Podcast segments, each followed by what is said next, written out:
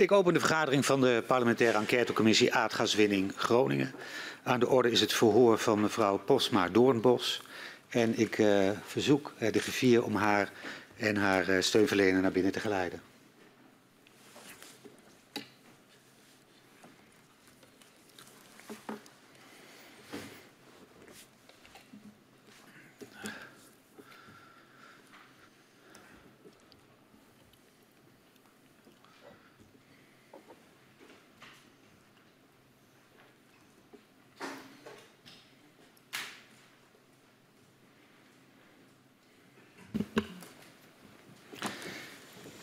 Goedemorgen mevrouw uh, Bosma-Doornbos en u ook welkom meneer Bosma hier bij de parlementaire enquêtecommissie aardgaswinning Groningen.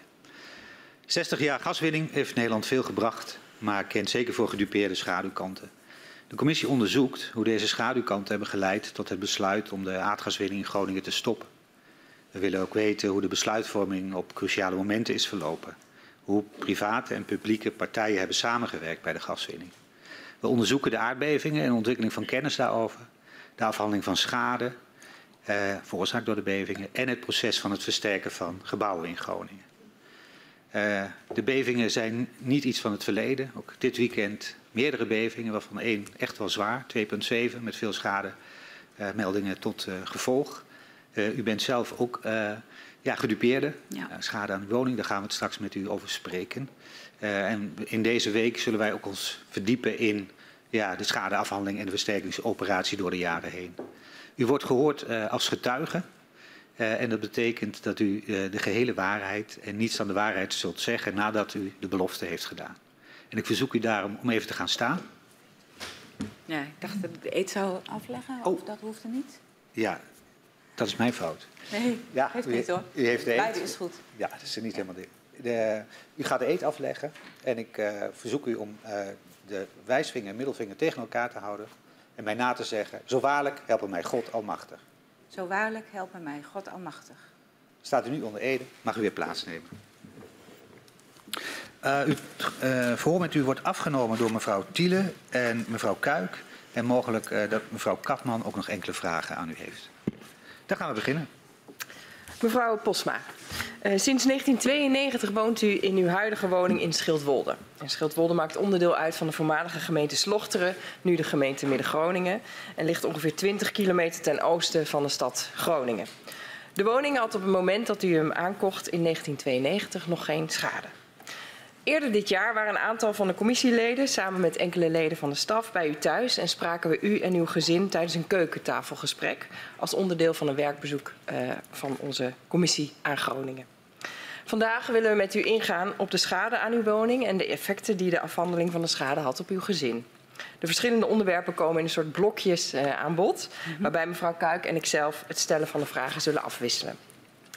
En voordat we verder gaan met de details over de schade aan uw woning, hebben we een paar algemene vragen over de aardbevingen. Want welke ervaring had u zelf met aardbevingen voor de beving in Huizingen in 2012? Ik denk niet dat ik van tevoren zelf aardbevingen heb echt uh, gevoeld of meegemaakt. Mm -hmm. ik, wist wel van dat er uh, in de jaren sinds de gaswinning is begonnen her en der wat lichte aardbevingen waren, maar dat was op dat moment nog niet zodanig heftig dat we dat ook echt merkten. Of in het gebied waar ik woonde goed nee. merkten. En was het onderdeel van gesprek dat u had met anderen? Um, nee, dat denk ik niet. Uh, er was een viering van 50 jaar gas. En die mm -hmm. werd vooral in ons dorp of in onze omgeving vrij uh, uitbundig gevierd. Ook met het gasmolecuul. En um, uh, dat was wel, daar, daar voelde je al wel een beetje de dubbelheid. Dat er gezegd werd, het is niet alleen maar uh, roze geur en maneschijn, er zijn ook uh, schaduwkanten. Maar dat, daar bleef het voor mij, zeg maar, voor mij in mijn persoonlijke leven wel, op dat moment bleef het daar wel bij. Ja. En dan komt op 16 augustus 2012 die beving bij Huizingen. Hoe heeft u die zelf beleefd? Ja, wij waren op dat moment nog net op, met vakantie. We waren op Texel. En um, Uh, wij hadden sowieso, dus wij hebben hem niet gevoeld of gehoord, maar ons huis uh, wel degelijk. Want bij thuiskomst uh, hadden wij schade. En dat was ook een heel Uh, sowieso een heftig jaar voor ons. Ik had een half jaar daarvoor een ongeluk gehad en ik was, zat in een revalidatietraject. En uh, Albert, mijn man, die uh, was dat jaar al had een grote zware operatie gehad in verband met een ziekte aan zijn afweersysteem, een operatie in het hoofd en moest nog een operatie ondergaan. Dus wij waren die zomer waren wij op Texel en het was fijn en uh, even eruit. En toen kwamen we thuis en uh, toen uh, trokken we de deur van de kelder open. En toen was het daar nat en lek. En er zat een hele grote scheur dwars door de kelder heen, die daarvoor dus droog was. En dat was wat wij direct zagen. En waardoor we ook direct eigenlijk in de actiestand moesten. Want in onze kelder, we hebben een 30 jaar huis. met tot nu toe nog een vrij kleine keuken. En onze kelder is een verlengstuk van onze keuken waar onze diepvries staat, al onze voorraad staat, bloemenvazen, nou, noem het maar op. Ja. Alles wat je zo nodig hebt, zeg maar, in een huis. En uh, omdat het lek was en het zag er ook gewoon heel, uh, ja, heel naar uit, moesten we wel direct aan de bak. Ja. Dus toen is Albert dat gaan repareren. Alleen, we hadden op dat moment, uh, omdat we die aardbeving niet zelf hadden gevoeld, hebben we pas later, hoorden we dit, er is een hele zware aardbeving geweest. Ja. En dat hadden we wel gehoord. Maar we zagen hem dus, zeg maar, toen thuis kwamen. Ja, en hoeveel dagen na die aardbeving kwam u thuis? Een paar dagen volgens mij. Ja, ja. Ik weet dat niet letterlijk uit mijn hoofd, maar het was een paar dagen na die aardbeving. En mm er was dus uh, wat gaan lekken in onze kelder, stond een laagje water. Ja, en u zei al, u schrok. Ja, we schrokken, ja. En wat, wat, wat, kunt u daar iets meer over vertellen? Ja, als je thuis komt met drie kinderen, drie pubers en je hebt een hoop was bij je, uh, dan kom je thuis. In mijn geval zet ik de wasmachine aan en uh, moet eten en moet uitgepakt. En dat kon nu niet, want uh, we konden niet bij bepaalde spullen. Het was gewoon uh, vies, het was helemaal stuk. Mm -hmm. En um, Albert is gaan proberen het te stelpen. Want we kwamen in een weekend thuis, we konden op dat moment ook niet iemand bellen. En we wisten ook niet wat we moesten. Ja. Um, omdat er geen Um, nu, hè, als er een aardbeving is geweest, dan doen we, als we moed genoeg hebben, een rondje om het huis. En dan melden we die schade. Ja. Op dat moment was er helemaal nog niet zoiets opgetuigd daarvoor. Nee. U zegt, uh, um, we gingen gelijk zelf aan de slag. Uh, ook, ja. ook, omdat ik niet goed wist waar ik uh, terecht moest. Ja, maar ook, ja, als er iets is met je huis, dan moet je het zelf oplossen. Tenminste, dat is in ons geval uh, ja. zo. Ja. U zegt pas, pas later, uh, hoorde ik u dat goed zeggen, pas later legden we eigenlijk de relatie um, tussen de schade in de kelder en het lekken in de kelder en de aardbeving in Huizingen. Ja, en dat, dat is ook een beetje een uh, lastige, want uh, wij hadden wel direct door dat er schade was, dat er dus iets was gebeurd. Mm -hmm. uh, maar die kelder zelf was doorgescheurd, maar ook in onze muren zaten scheuren. En we hebben een paar dagen later dus mensen om ons heen hè, vertelden van we hebben hier echt een flinke aardbeving gehad. Je moet wel echt even goed gaan kijken. En toen konden we het heel goed uh, terug hoe zeg je dat, uh, zien. Omdat in de muur die naar de kelder loopt, die was dus ook doorgescheurd van onder ons keukenraam. En aan de mhm. andere kant van de muur zat ook een scheur. Ja. En ja, dat waren dingen die, die hadden we niet. Nee. Dus het was gewoon heel duidelijk. En als je dan in de loop van de jaren daarop ziet wat de aardbevingen deden, dat is gewoon precies dat wat er dan gebeurt. Er komt ja. een aardbeving en ergens komt een scheur in de muur of in het plafond of in de vloer. Ja. Ja. Maar in augustus 2012 was dat dus ja. eigenlijk iets heel nieuws uh, ja. in uw, in uw beleving. En u moest eigenlijk direct aan de slag, zegt u al. Ja. Um, uh, wanneer bent u dat wel gaan melden? Um, volgens mij is het in het jaar daarop uh, kwam er steeds meer, werd er steeds meer bekend over dat er iets aan de hand was. En toen is ook de organisatie ARUP in het leven geroepen. Uh, dat staat bij ons in de buurt bekend als de mensen met de gele hesjes. Die okay. dan door de dorpen gingen om te kijken of er ergens gevaarlijke elementen waren. Mm -hmm. En ik geloof dat die begonnen zijn in, of in ieder geval bij ons in 2014 uh, hebben we daar uh, een brief van gehad dat wij een gevaarlijk element hadden, namelijk een hoge schoorsteen. Die in 2014? Is. Ja, ja, die kenmerkend is, maar dat, uh, die, die periode daaraan voorafgaand zie, zag je dus dat uh, er steeds meer bekend werd, maar wij hadden nog geen adres. Dus we, hadden, we wisten niet bij wie je dit zou moeten nee. melden. En u vertelde al, uw man, uw man ging zelf aan de ja. slag om, om het lekker te stelpen, zei u, hè? Ja, hij heeft zelf zo goed en zo kwaad met zijn... Uh, ja, hij was in die tijd niet gezond... Dus hij heeft zelfs zo goed en zo kwaad heeft hij die uh, scheur geprobeerd uh, uh, ja, te repareren met allerlei middelen. En uiteindelijk is het een hele lelijke vloer geworden. Mm -hmm. Maar uiteindelijk kwam er niet meer zo heel veel water doorheen. Dus kregen we de kelder redelijk droog. Mm -hmm.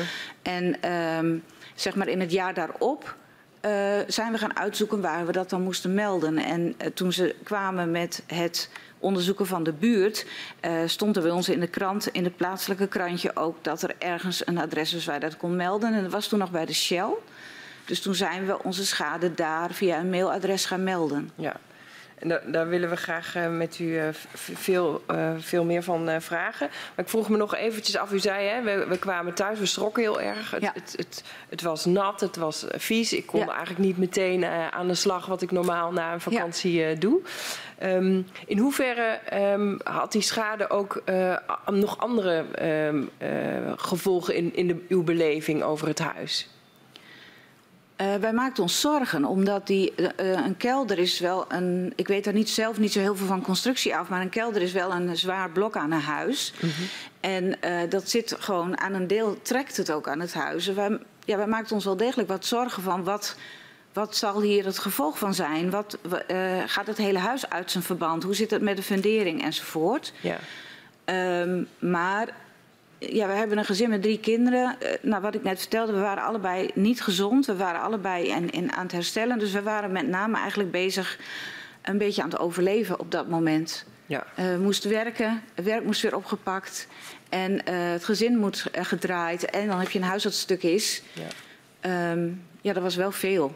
Ja, dus u, u ging het eerst zeg maar eigenlijk de, meteen proberen op te lossen. Ja. En vanaf welk moment dacht u, ja, die, die, die kelder en die fundering, ja, dat heeft ook effect op onze, uh, de veiligheid van het huis? Ja, dat was eigenlijk denk ik in de loop van het jaar daarop. Want toen kwamen er ook meer aardbevingen. Je had op een gegeven moment in, in Groningen is ook een aardbeving geweest. Ik werk in het uh, UMCG. Uh -huh. En die heb ik ook in, op het werk zeg maar, ervaren. En uh, toen hoorden we om ons heen ook steeds meer mensen praten daarover. En het kwam ook wat meer in, de, in het nieuws. Um, toen zijn we met een, uh, iemand bij ons uit de buurt die metselaar is, die ook een deel van ons huis wel, hè, wel eens een keer een verbouwing mm -hmm. heeft gedaan, die is geweest. En die wees ons ook op scheuren. Die zei, dit is niet oké, okay. jullie hebben best heel veel uh, schade. Ja, uh, ja en um, als ik heel eerlijk ben, is een heel groot deel van die periode is best wel. Um, ik, ik, weet het nog best heel goed, maar het is ook wel weggedrukt door alles wat er daarna ja, kwam. kwam. Ja, ja. En, en welke, welke, um, welke schade zeg maar, vond u het meest bedreigend voor de, voor de veiligheid van uw um, huis? Dus uiteindelijk de schoorsteen. Want de, uh, wat ik zo net vertelde, dat die, uh, ze kwamen dus melden... jullie hebben een gevaarlijk bouwelement. Mm -hmm. En uh, daar werd in het begin ook wel een beetje... in de buurt ook wel misschien een beetje afwachtend over gedaan van... ja, het zal wel. Hè, als er een hele zware aardbeving komt en je krijgt hem op je hoofd, dat is vast gevaarlijk. Uh, maar toen een hele tijd later de schoorsteen er eindelijk afging, of uh, de bekleding eraf kwam, toen werd dus heel duidelijk dat in die hele hoge schoorsteen uh, was finaal doorgescheurd op meerdere plekken. -huh. um, dus die was totaal niet meer sterk en stabiel. En ons huis is in 1938 gebouwd. En in die tijd bouwden ze een. Um, uh, het huis om een schoorsteen heen of een schoorsteen in een dakkapel. Daar zat dus een dakkapel omheen. Uh -huh. Onze jongste zoon sliep daar. En um, die was gewoon echt bang. Want die heeft ja. gezien uh, hoe stuk die schoorsteen was. En die, vanaf dat moment was hij bang uh, bij het slapen gaan. Was hij bang dat er iets zou gebeuren. En um, ja, dat was voor ons ook wel echt het moment dat we dachten... ja, het is, kijk, uh, je huis het stuk is, is één ding. Mm -hmm. Maar dat je niet zeker weet als er iets gaat gebeuren... of je kinderen uh, veilig uh, wakker zullen worden... dat is, dat is een heel ander verhaal. Ja. Afgezien van al die narigheid en al die strijd die we hebben gehad... is dat denk ik hetgene wat het meest um, impact heeft. Dat je kind later zegt... we waren een keer op een verjaardag s'avonds, toen belden de jongens, er is een aardbeving, we waren in Assen, daar voel je dat niet, zeg maar. Mm -hmm. hè, waar bij ons aardbeving is een aardbeving geweest, ik geloof eentje van drie. Die was heel heftig voelbaar. Onze beide jongens waren bang en die waren toen denk ik al 16 en, uh, en 14 bijvoorbeeld. Mm -hmm. hè. Die -hmm. leeftijd kunnen ze best een avond alleen zijn. Maar uh, ze waren heel erg geschrokken en heel erg bang. Ja. En dat is echt... Dat is echt uh, Ja, Ja. Dat is heel naar. Ja, dus u zegt ook dat heeft eigenlijk het meeste impact gehad. Het gevoel dat je huis niet veilig is. Ja. Dat, dat, dat, dat, dat u ook niet wist of de kinderen daar eh, veilig Ja, zijn. terwijl in eerste instantie denk je, wij hebben, wij, onze huis is een van de, van de, hè, de karakteristiek jaren 30 huis zijn het stevige, harde huizen. Wij staan ook op een hele stevige ondergrond. Mhm. Dus je denkt, oké, er kan een scheur komen en er kan het stuk gaan, maar dat is het dan. Maar als je weet dat je ook daadwerkelijk eh, schade kunt hebben die eh, verdere gevolgen heeft. Er loopt iemand onderdoor, er slaapt iemand in zo'n kamer. Ja, dan, komt het, dan wordt het wat meer bedreigend, zeg maar. Ja. Eh, we gaan zo nog even verder op dat, op dat gevoel van onveiligheid en de impact erop. Ehm, voordat we daar komen, ehm, wil ik eigenlijk nog even iets dieper ingaan op de, melden, de melding van het schade en, het, en de afhandeling. Ehm, vanaf wanneer is er gewerkt om de schade te herstellen? Ehm, vanaf 2014, ehm, door, door officieel schadeherstellers. Ehm, maar het duurde eerst heel lang na de melding voordat er actie werd ondernomen. Dus het proces van melden ehm, en het proces van dat er dan iemand kwam om de schade op te nemen... en die dan een rapport ging maken en die dan vervolgens aan de gang ging. Daar zit best lang tussen. Dus eigenlijk als je kijkt sinds 2012, Ja. denk ik dat pas eigenlijk 2015 er heel actief begonnen is met het herstellen aan ons huis. In 2015 is ook de meeste schade eh, hersteld of voor de eerste keer hersteld. In 2014 wel wat kleine dingen. Maar dat stelde toen nog niet zoveel voor, omdat nog niet duidelijk was wie wat moest doen en wie waarvoor verantwoordelijk was. Dus u meldt het in 2012. Dat toen, in dat we jaar hebben- heeft u nee het gemeld. kon, daar, daar, kon je, daar was nog niks waar je kon melden. Wanneer was het eerste moment dat u meldde? Eh, volgens mij hebben we dat in de loop van 2013 gedaan. Volgens mij is, eh, eh, zijn we ook advies gaan inwinnen ergens van, ehm, bij de gemeente. Waar moeten we zijn? Ja. En toen kwam in de loop van 2013 werd duidelijk dat er iets daarvoor opgetuigd werd. En vanaf 2014 eh, eh, was er ook een adres waar je dat kon melden. En 2013 heeft u dat ergens gemeld? Weet u nog waar? Ja, volgens mij hebben we de gemeente gebeld en de gemeente zei er wordt aan gewerkt en er wordt iets opgezet. Ehm, en als je schade hebt, dan moet je, nou, we kregen een bepaald mailadres, dat was toen nog van de Shell, eh, dan moet je daar naartoe sturen. Maar dat duurde allemaal heel lang. Ja, en moest u er dan zelf achteraan of werd, er, Ja. werd u eh, ook terug eh, geantwoord van nu gaan we aan de slag? Of, Ja, dat was heel wisselend. Wij hebben eh, eh, over de jaren eh, hebben we veel verschillende schades moeten melden. En eh, zeker in het begin, of in, in meerdere etappes, zag je dat je dan een adres kreeg waar je het moest melden. En eh, dat daar dan een bepaalde persoon bij hoorde. En vervolgens, als we dat dan gemeld hadden, bleef het heel lang stil. En dan gingen we er weer achteraan. En dan bleek dat die persoon daar niet meer werkte. Of dat het mailadres niet meer klopte.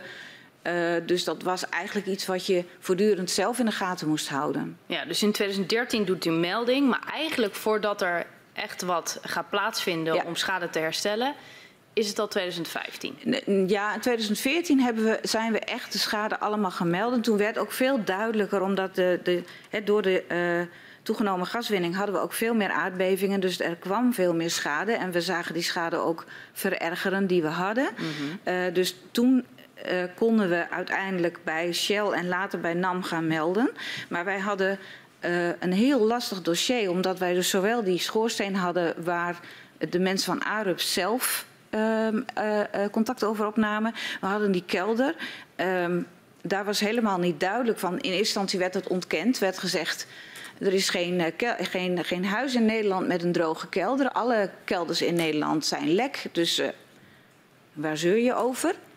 Ehm, Wie, van, van wie kwam die reactie? ja, die kwam van. We hadden uiteindelijk bij de NAM iemand eh, waar we moesten melden. En die kwam ernaar kijken. En die zei: Ja, joh, nou, zo'n kelder zal wel. Maar weet je, al die kelders zijn lekker. Wij zeiden: Nee, onze kelder was tot 2012 perfect droog. En die was ook niet gescheurd. Ehm, eh, dus. Dus nee, dit is gewoon van de beving van Huizingen gekomen.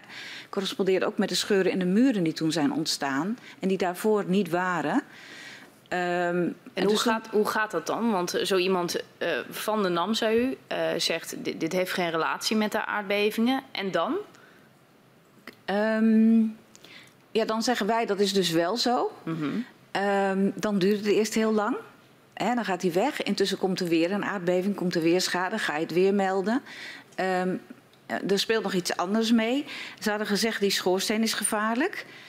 Uh, daar moest dus iets mee. Dan wordt er eerst gezegd, zullen we die schoorsteen er gewoon afhalen? Uh, wij zeiden nee, want het is een kenmerkend bouwelement van onze stijl huis. Dus we willen natuurlijk heel graag veiligheid. Maar we willen niet dat jullie ons hele huis slopen omdat het stuk gaat door, door aardbevingen. Um, dus daar moeten we een oplossing voor verzinnen. En dat duurde heel lang.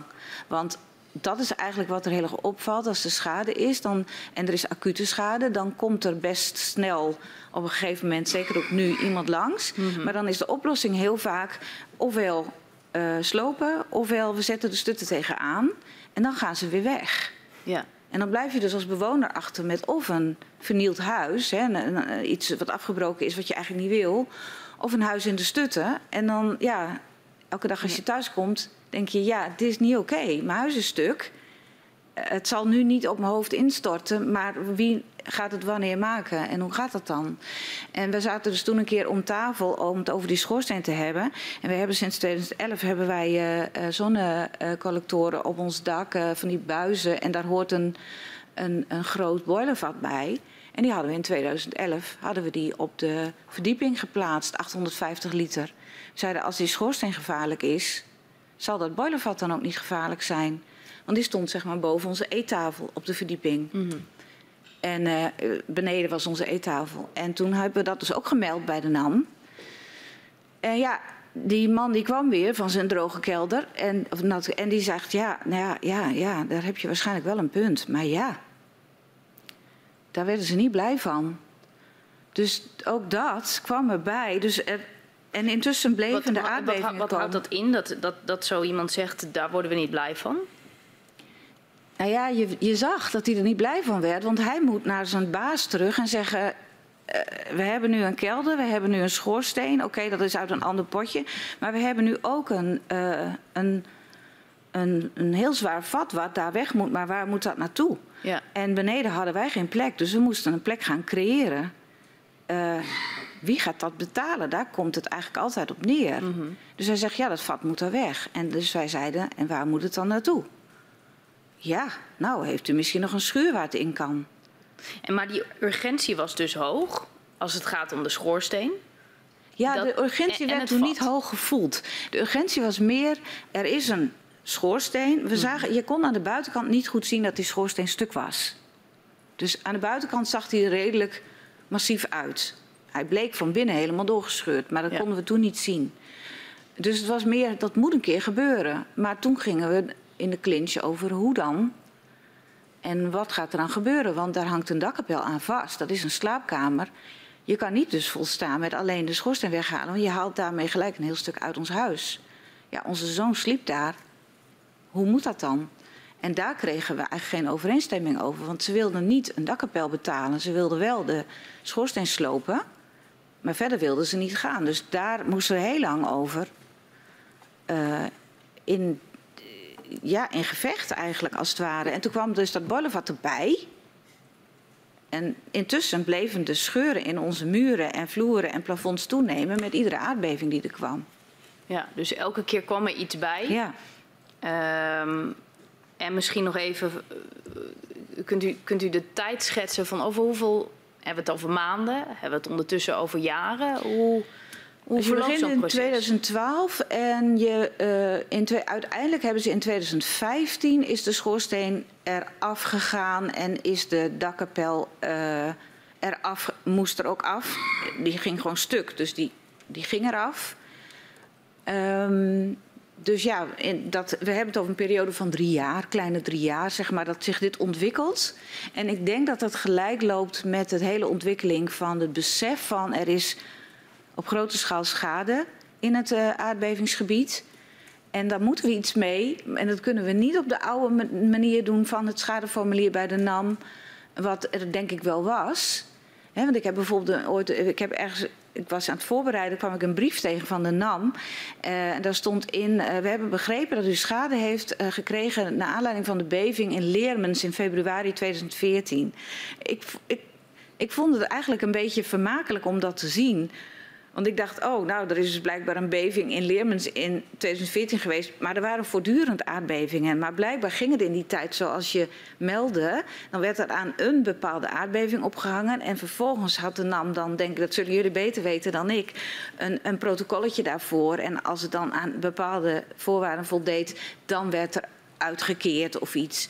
En dat deden ze denk ik best prima. Maar ik denk dat de omvang van uh, die toegenomen schade zo groot werd in mm -hmm. 2013 en 2014, uh, dat uh, intussen gingen ze ook het Centrum Veilig Wonen optuigen. Maar door al die nieuwe instituten en al die nieuwe aan loketten waar je het moest melden, werd, kwam er constant vertraging. Want iedere keer was er weer iemand, niet meer contactpersoon, of die werkte daar niet meer. Of het dossier was dan, lag er nog wel, maar werd niks mee gedaan. Dus, dus dat, dat, merkte u gewoon vaker, dat er veel wisselingen waren ja. van contactpersonen. Ja. Uh, en hoe ging dat thuis? Had u dan vaak mensen over de vloer? Ja. Of hoe vaak hebben we het dan over? Ja, als we het hebben over, met name over. Kijk, in 2014 zijn er heel wat mensen geweest die zijn komen kijken. Wat is er aan de hand? Hoe moet dat? Hoe gaan we dat doen? Um, toen hadden we nog niet zo in de gaten ook wij als gezin dat dit heel groot ging worden. Hè, dan denk je iedere keer, je bent met één melding bezig of één deel van je huis. Oké, okay, dat gaan we aanpakken. Mm -hmm. Dus dan komt er zo'n, uh, als een contactpersoon komt die belt en die zegt ik kom even langs. Ja. Ik neem ook een uh, tekenaar of een specialist mee. Die komt op een bepaalde tijd, dan regel je met je werk dat je thuis bent. Um, uh, een van ons, dan diegene komt binnen, je biedt hem koffie aan en je gaat aan tafel zitten. Maar op een gegeven moment was het bijna dagelijks voor mijn gevoel. En ik ben uh, in later jaren een keer gaan bijhouden, in 2015, hoeveel mensen er over de vloer zijn geweest. En dan heb ik het niet over de bouwvakkers, niet over de mensen die het mm -hmm. gingen herstellen, maar puur over de, de mensen die um, moesten tekenen, onderzoeken, inspecteren. Um, contactpersoon waren, wat dan ook maar. En dat waren in het seizoen, in het jaar 2015 waren 60 losse personen. Die kwamen, sommigen kwamen meerdere keren. Hè? Dus die, je contactpersoon kwam wel eens wat vaker. En al die mensen kregen van ons koffie. En al die mensen werden door ons ontvangen aan de keukentafel. En um, later zeiden mensen wel, waarom heb je dat dan toch gedaan? Hè? Je zou ze bijna bij de deur... Maar dat zit ook niet in ons. Nee. Dus u zegt vanaf, hè, u bent het op een gegeven moment gaan bijhouden. In zo'n ja. jaar als 2015 60 uh, losse personen. Um, ja, hoe kan dat dat er elke keer verschillende mensen kwamen? Kwam dat ook door de wisselingen of kwam dat door gebrek aan expertise? Ik denk door drie dingen. Ik denk door de wisselingen en doordat het hele schade meldsysteem en uh, werd opgetuigd en dat ze steeds gaandeweg erachter kwamen van ja, zo redden we het niet, het moet anders. Dus daardoor, uh, uh, men wist ook domweg niet wat ze moesten doen. Uh, wij hadden, om een voorbeeld te geven, wij hadden veel scheur, een aantal vrij forse scheuren in de buitenmuren. En uh, uh, ons huis, hè, ik zei het, 1938 had nog altijd de originele voegen. Die zijn heel hard, daar waren we ook heel blij mee. Maar daar zaten dus echt duidelijk scheuren in. Op een gegeven moment hadden we dat ook elke keer netjes gemeld en die werden dan hersteld. Uh, toen stond er al een keer in een brief: je moet er rekening mee houden dat het niet helemaal dezelfde kleur is. Toen hebben wij gezegd: ja, maar dat willen we niet. Want als ik door het fiets bij ons, dan kan ik ze gewoon aanwijzen, de huizen. Dat is echt niet grappig. Huizen die van tevoren best heel mooi eruit zagen. Die, er zitten nu allemaal verschillende streepjes in met een andere voegkleur. Dus we zeiden, wij willen dat het in de originele voegkleur gedaan wordt. En wij dachten, er is vast wel restauratie, mensen die weten hoe dat moet. Dat was dus niet. Dat wisten ze niet. Dus ze zeiden, nou we gaan het gewoon voegen en dan zien we het wel. Dus toen gingen ze het opnieuw voegen. En dat werden dus andere kleur. Dus we zeiden, dat willen we niet, dat moet je herstellen. Ja, en dan krijg je weer hetzelfde. Dan gaan ze weg. En pas als je jezelf weer belt en zegt, dat moet opgelost worden, dan komt er weer iemand. Dan komt er weer een nieuw iemand. En um, uh, op een gegeven moment is het dan zo, als ze duidelijk hebben van het kan wel opgelost worden, maar dan moet bijvoorbeeld het hele huis opnieuw gevoegd, wat een vrij duur uh, verhaal natuurlijk is. Uh, ja, dan duurt het ook allemaal heel lang. Want um, uh, ja, dan gaat het geld kosten. En dat, dat ja. -hmm. Dus iets ogenschijnlijk uh, simpels als uh, voegen herstellen, ja. uh, werd heel, heel groot uiteindelijk. Ja, werd uiteindelijk echt heel groot. Dat klopt. Want um, uh, uiteindelijk, want vrienden van ons hadden eenzelfde ervaring en die zeiden: ja, maar dan hoef je niet meer akkoord te gaan dat je huis er als een mozaïekje uit komt te zien. Want dan zie je de scheuren alsnog. Ja, dan zie je die scheuren alsnog. En ons huis staat aan de doorgaande weg. Ja, als het aan de achterkant zit, dan denk je nog, nou ja, oké. Okay, dan denk je zelf nog eens terug aan die dingen die je hebt beleefd. Maar het is niet leuk. En je wordt iedere keer geconfronteerd met die schade. Uh, en wij hebben het huis gewoon gekocht. En we willen de jaren dat we erin gewoond hebben, hebben veel gedaan om het ook te behouden. En om het ook een beetje in de stijl te behouden. Um, dus dat was wel belangrijk voor ons. Dus op een gegeven moment is dan heel veel uh, gedoe is besloten dat het huis opnieuw ingevoegd kon worden. En dan komt er een slijper en die gaat drie weken lang, staat de hele dag te slijpen om je huis. Maar dat betekent ook dat we hadden mooie hortensia's om het hele huis heen, de tuin aangelegd. Alles moet van de muren. Alles. Clematis, klimrozen, noem maar op. Het doet iets met de leefomgeving. Alles. Ook. Je hele tuin wordt een, een woestenij en, ja. en alles moet eraf. En dan vervolgens komen de voegers. Maar de voegers kunnen alleen maar komen als het een bepaald klimaat is. Voegen kan je blijkbaar niet met heel koud, heel warm, heel nat of heel droog weer. Dus dat is, moet ook precies kloppen met uh, uh, het moment dat het kan. En op datzelfde moment waren ze met de schoorsteen bezig. En omdat de schoorsteen onder het versterkingsverhaal viel, was dat een aparte club die daarover uh, over ging. En daar waren aparte regels voor. En daar kwam dan ook een inspecteur af en toe kijken of die club zich aan de regels hield. Intussen waren onze voegers bezig, eindelijk. Het was mooi weer en we hadden tijd ervoor. En uh, die inspecteur die kwam en die zag dat een deel van die voegers volgens hem niet de goede uh, beschermende kleding aan had. En die stapte op ze af. Uh, en wij waren denk ik allebei aan het werk op dat moment. En die zegt, jullie uh, mogen dit werk niet doen, want jullie hebben geen uh, helm op, uh, veiligheidslaarzen aan en jullie hebben niet het goede cursus gedaan. Laat me je pasje zien. En waarop die vroegen, ze zijn gewoon ZZP'ers, die vielen niet onder de versterking. Maar nee. dat wist die man niet, want die was, ja, nou ja, ik weet het ook niet hoe dat kwam. Dus die jongens zeggen, oké, okay, ze kregen van hem te horen, als je nu doorgaat met je werk, dan krijgen jullie geen werk weer. Dus ik zou maar maken dat uh, ik het voor elkaar uh, kreeg. Dus die jongens die pakken hun spullen op en die gaan weg. En wanneer en die bellen ons teruggezien? En, en, meer dan een, een, een deel ervan hebben pas een jaar later het kunnen afmaken. Een jaar later? Ja, omdat de, de en ze gaan naar een andere klus. Ja. Uh, dus wij, ik, kreeg, ik werd gebeld door een van die mensen van we, wij worden weggestuurd.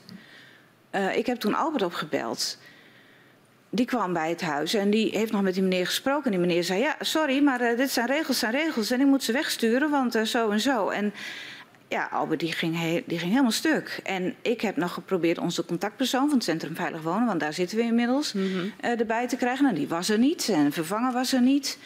En toen bleek al heel snel dat het helemaal niet, niet, niet klopte. Die man had ze helemaal niet mogen wegsturen, maar het, het kwaad was al geschied. En dat was denk ik ook een omslagpunt waarbij Albert het mentaal niet meer trok.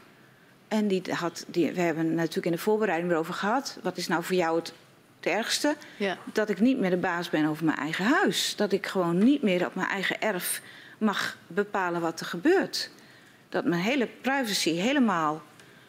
Dat een ander hier komt en dat wat ik ook zeg dat niet uitmaakt. Uh, uh, regels zijn regels en protocol is protocol. En dan blijkt dat het ook nog niet helemaal niet klopt ook. Dus dat komt er allemaal bij. Het is een heel gecompliceerd verhaal. En um, dan ben je eindelijk, wordt er gewerkt en eindelijk wordt er iets hersteld waar je jaren voor geknokt hebt. En dan breekt het je weer bij de handen af. En dat was wel, um, ja, dat was heel heftig.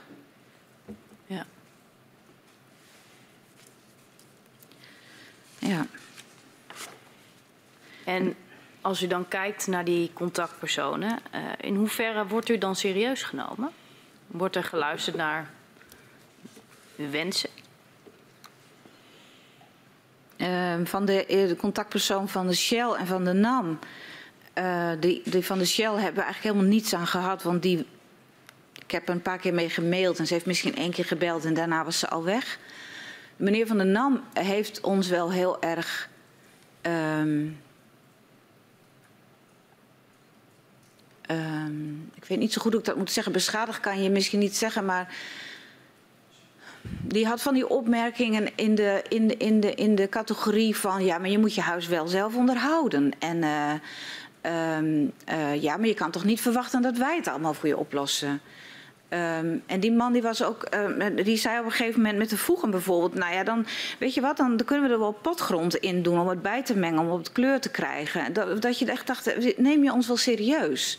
Was dat dezelfde meneer als die zei eh, alle, alle kelders in Nederland zijn eh, nat? Ja, dat, dat zou kunnen. Volgens mij wel. Dat, dat was in een gesprek eh, waar hij bij was en waar een, een iemand die eh, de klus moest, eh, hoe zeg je dat? Eh, ehm, bestek maken of nou ja, die, die, die, ehm, Die de opdracht moest die opdracht maken. moest geven. Ja. Die hadden het toen over. En wat voor, mij, wat, wat voor mij altijd nog eentje is waar ik wel aan terugdenk, is ehm, de kelder. eh, wilden ze niet doen zoals de aannemer had het voorgesteld. En er kwam op een gegeven moment, het was dan duidelijk, oké, het was aardbevingsschade en er mocht een, een, een eh, offerte gemaakt worden door de aannemer. Dus de aannemer, onze eigen aannemer haalt er een officieel schadebedrijf bij, die in kelders doet, die daar heel veel verstand van hebben. En die komen met een offerte. En waarop eh, de, de, degene die het controleren moet, zegt, ja, dat is veel te duur, dat gaan we niet doen. Dat gaat niet gebeuren. Dat, dat kan ook anders. Ik denk dat het zo en zo en zo kan. De mensen van het kelderbedrijf waren woedend. Die waren echt woedend. Die zeiden: Wij zeggen hier hoe dat moet. Wij doen dat alle dagen. En jij zegt omdat het te duur is. Hè, het gaat dan misschien om 10.000 euro verschil. Want er moest echt wel een flinke ingreep gebeuren. Ehm, eh, hè, vul hem maar vol met lijm of een of andere vloeistof die er dan in moest. Ehm, nou ja, en dat gingen ze vervolgens doen. En toen lukte het niet. Hij zei, ik kan er maar lijm en spul in blijven storten, maar hij wordt niet, eh, hij wordt niet eh, dicht. Dicht. Dus toen moest het uiteindelijk toch. Toen kwamen we weer terug bij diezelfde man. En die zei toen... Ja, ik zie hier in uw dossier dat u ook al nieuwe voegen in de muur hebt gekregen. En hij zei dat op een manier van... Je durft wel veel te vragen. En het was echt een klap in mijn gezicht. Ik dacht, ja, wij moeten ook al nieuwe voegen. Denk je dat dat leuk is? Wij, hadden, wij wilden graag ons, ons huis houden zoals het was. Ja. En niet eh, een nepschoorsteen erop. En eh, moderne voegen die veel minder lang meegaan. En alle mooie bloemen die we hebben verzameld in de loop der jaren weg. En ehm, eh, nou ja, ik, ik kan het zo niet eens allemaal opnoemen hè, waar, ze- waar die dan bovenop gaat staan. Want zo voelt dat. Ja, U heeft ook al helemaal nieuwe voegen gekregen in uw huis. ja. Of u krijgt dat ook al. Dus je moet voortdurend ehm, diep ademhalen en dan zeggen: we willen dit toch. Mhm. En ehm, het helpt namelijk ook niet als je op diegene gaat lopen schelden of heel boos wordt. Het heeft helemaal geen zin. Die mensen die doen ook hun werk. En, ehm, maar ik voelde me wel eens op den duur dat ik weer de deur opende en weer zei: Wilt u koffie?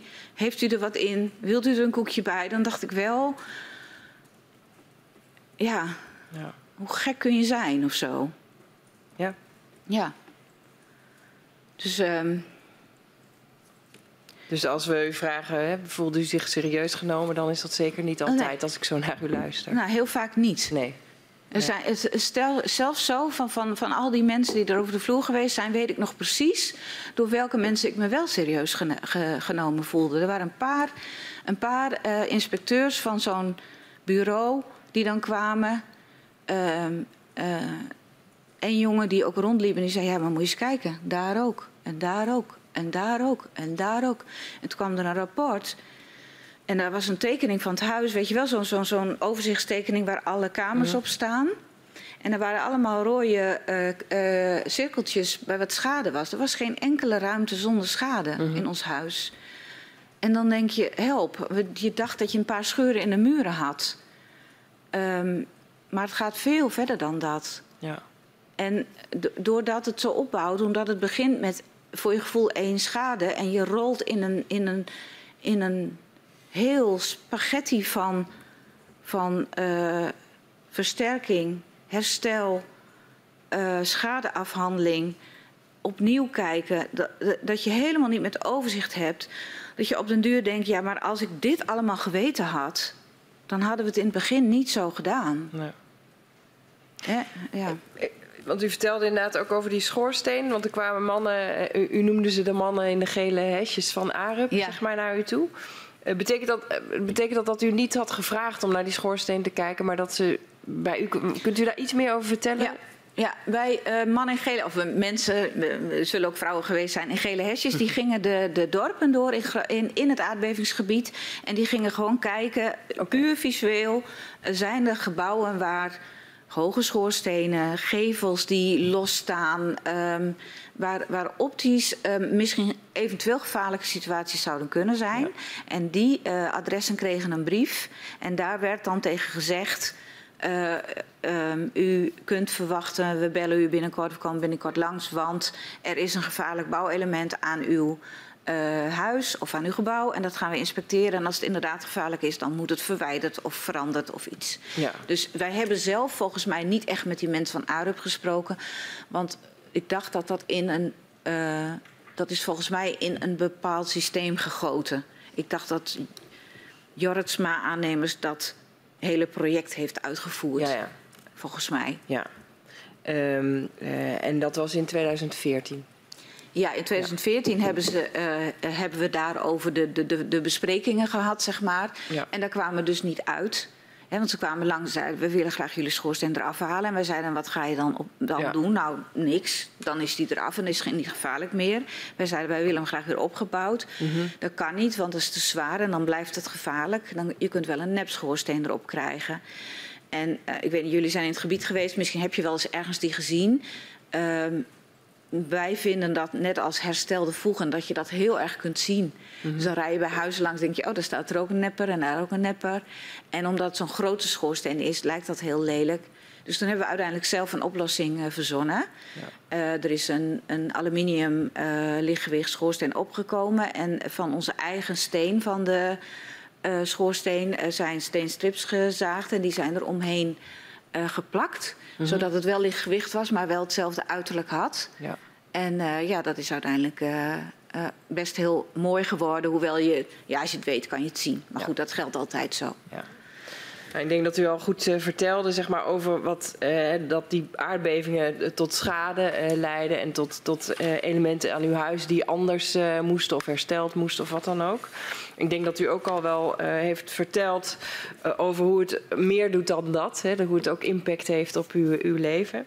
Ehm, maar kunt u daar nog iets meer over beschrijven, hoe, wat, wat nou al die aardbevingsschade en versterking voor uw gezin deed? Ehm, we hebben gewoon jarenlang hebben wij eigenlijk geen vrije tijd meer gehad. Eh, want alle, alle vrije tijd van Albert en mij ging op aan ehm, ehm, mailen, bellen, eh, eh, plannen bespreken, het huis uitruimen, het huis weer inruimen, opnieuw het huis weer uitruimen. hè. We hebben meerdere keren gehad dat alles binnenin geverfd en gesausd en hersteld moest. Betekent dus dat alles wat in je huis staat eruit moet. En dat is een paar keer achter elkaar, dus een keer of drie denk ik, gebeurd. En in het begin werd ook niet tegen je gezegd, daar kunnen we je bij helpen. Dus ehm, dat deden we dan zelf. Ehm, dus daar waren we heel veel mee bezig. Maar wat ook heel erg meespeelde, was het denkproces. Dus hoe moet het? Ehm, als ik eh, de- terugdenk aan dat, dat boilervat, hè, wat Ja. naar beneden moest. ehm, die, ehm, die was dus heel zwaar. Maar die, moest in de, die moet in de buurt blijven van die zonnecollectoren. Anders dan werkt het niet goed. Dan, gaat het, eh, dan heb je minder duurzaamheid. Dus we moesten beneden in ons huis een plek zoeken. En ja, ons hele huis is, is in principe ingedeeld. Dus we hebben in onze eh, inpandige eh, garage, die we zeg maar als fietsschuur en bijkeuken gebruiken, hebben we een ruimte als technische ruimte bestempeld. En daar kon die naartoe. Alleen het lastige was dat de, de- dat mocht. Hè, dat wilden ze doen, het verplaatsen eh, wilden ze doen. Maar vervolgens moesten de leidingen dus ook van boven naar beneden. En toen kregen we het volgende probleem. Want die moest onder de vloer door. En dan moest dus in dat gedeelte van die garage moest een nieuwe vloer. Dat wilden ze niet betalen. En ze is dan? Uh, ze is denk ik de NAM. Ja. En daarna het Centrum Veilig Wonen. Want dat wilden ze niet doen. En ik denk dat het ook... Zij zaten zelf ook heel erg te worstelen... omdat het eigenlijk onder versterking viel. Mhm. He, want dat boilervat was niet stuk. En die, die kamer waar die stond was ook niet stuk. Maar om te voorkomen dat je schade kreeg, moest het verplaatst. En dus ik weet ook niet zo goed hoe ze dat deden. En dat weet ik eerlijk gezegd ook niet meer heel goed. Uh, hoe ze daarmee bij ons aankwamen. Maar wel dat het al door niet kon. waren. Of we hebben een offerte opgevraagd. Wat kost het om dat vat te verplaatsen en weer in, in bedrijf te stellen. Die offerte werd afgekeurd. Dat was veel te duur. En dan komt die man van de NAM weer terug. Nu weet ik het wel weer. Dat was weer die man van de NAM. Die zei ja... We horen ook best heel veel dat mensen met al het geld wat ze voor die schade krijgen... gaan ze een nieuwe auto kopen, gaan ze op vakantie. En dan denk je, ja, maar dat willen we helemaal niet. Mm -hmm.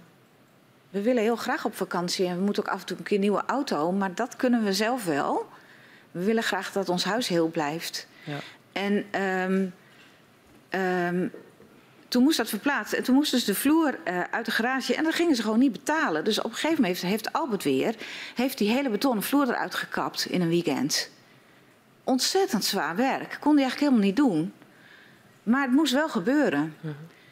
Um, en het was heel vaak zo dat je als je maar bleef aanhouden... uiteindelijk wel uh, toegemoet gekomen werd. Maar dan was het werk vaak al gedaan. Ja. Um, dus ja, ook dat gaf... En dan moet je je dus voorstellen, onze kelder lag eruit... Uh, de slaapkamer van onze jongste zoon lag eruit... Hè, met die schoorsteen die en die dakkapel. Uh, de de fietsenschuur, de garage, waar onze bijkeuken, wasmachine, lag er allemaal uit. Um, ik heb echt maandenlang heb ik um, uh, naar de zolder moeten als er een, een bloempot of een vaas of een, een blik soep of een. Hè, ik, we, hebben, we hebben maandenlang hebben we de diepvries voor de voordeur gehad in, in het voorste halletje. Omdat die niet meer in de kelder kon staan. Dus die deur kon niet meer open. Um, en ga zo maar door. Dus ik, volgens mij was uw vraag eigenlijk, ja. wat had het voor impact? Nou, veel. Dat, ja. Het was eigenlijk heel erg omvattend. En ik denk uh, dat, ik, dat we op ons werk daar ook veel last van hadden. Mm -hmm. En dat hadden we op dat moment misschien helemaal niet zo in de gaten. Want ik probeerde mijn werk goed te doen. Maar ik denk wel dat ik veel minder aankon. En dat ik minder uh, oog had voor wat er om me heen gebeurde. Of collega's. Of, uh, dus ik, ja, ik denk dat we op ons werk best. Um, wij hadden het lastig, maar misschien waren we ook wel lastig. Dat weet ik niet. Mhm. Want we kregen gewoon geen rust. Nee. Nee, dus u vertelt, hè, het kostte ons veel vrije tijd. Ons hele huis lag uh, voortdurend uh, uh, overhoop. Um, um, misschien, u, u, u, vertelt het alsof u echt wel in beslag genomen bent Ja. door het hele proces van Ja. schadeafhandeling Ja, en versterking en alles wat erbij komt kijken. Ja, het was Ja. alleen maar stress. Albe die werd overspannen. Die moest eh, van de huisarts thuis blijven. Dat is normaal fijn als je kan thuisblijven. Nu was het eigenlijk helemaal niet fijn. Mhm. Want thuis was het alleen maar stress. Ja. Ehm, ik kreeg hartklachten. En ik ben daar op een gegeven moment eh, mee naar de huisarts gegaan. Ja, ik denk, nou, misschien is het wel de overgang. Dat kan. En als ik erop terugkijk, denk ik, ik moest er met een kastje, zo'n zo'n 24, 48 uur kastje gaan lopen. Ik kwam dus weer terug. Ja, is duidelijk stress gerelateerd. En nog hadden we, had ik niet door dat het hiervan kwam. Terwijl toen, eh, zeg maar, in ongeveer vanaf 2017 wordt het wat rustiger bij ons. 2017, 2018. Vanaf 2018 geen hartklachten meer. Mhm. En als je dan terugkijkt, dan denk je, ja, dat is heel logisch. Ja. Het was voortdurend stress. Onze kinderen hadden ook heel veel stress. Onze jongste zoon, die, ehm, eh, toen in 2012 was hij eh, tien. Eh, in de, hè, hij is opgegroeid met als, als, als tiener, zeg maar, met die hele voortdurend opnieuw aardbevingen. Ze hebben er een aantal zelf meegemaakt, eh, die best wel eng waren. Hij had dus schade in zijn kamer. Hij ging naar de middelbare school.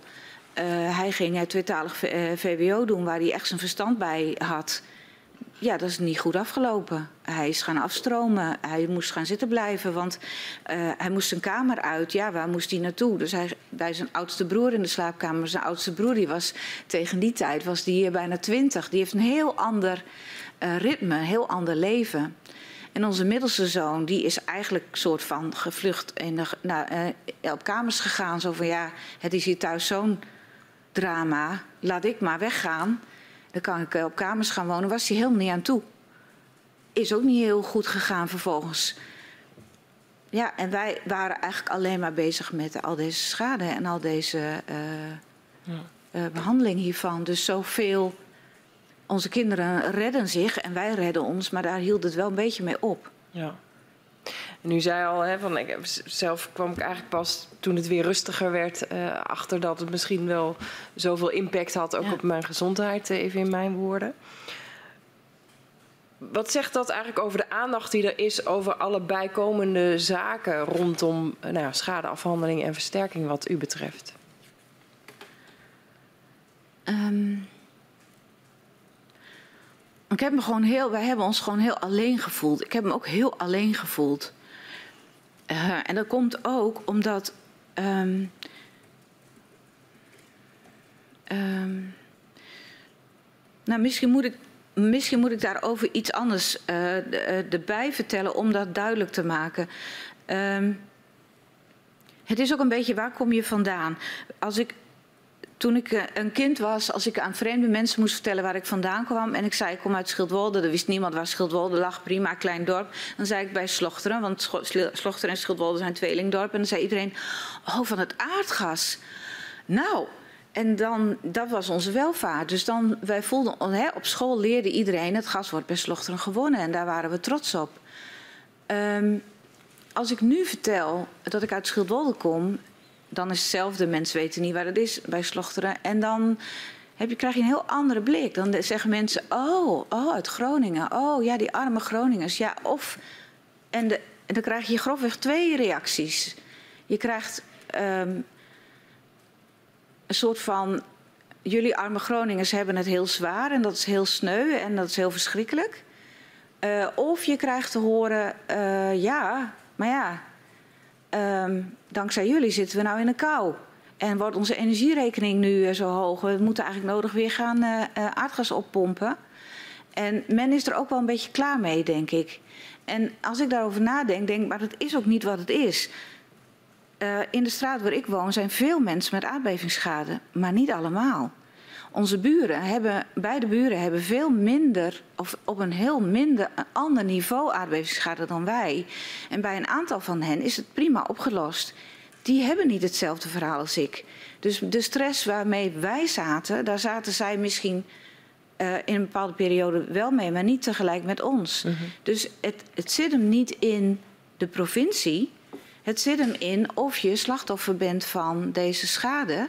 En dat kan, uh, ja, dat kan per, per maand of per jaar heel verschillend zijn. En de, de, de, de sterkte of de intensiteit daarvan kan ook heel verschillend zijn. Dus het kan best zijn dat mijn buren helemaal niks begrijpen van het feit dat wij er tot over onze oren in zitten. En die zien uiteindelijk dat ons huis, ons huis staat er nu best heel mooi weer bij. Mm -hmm. Het is allemaal goed hersteld.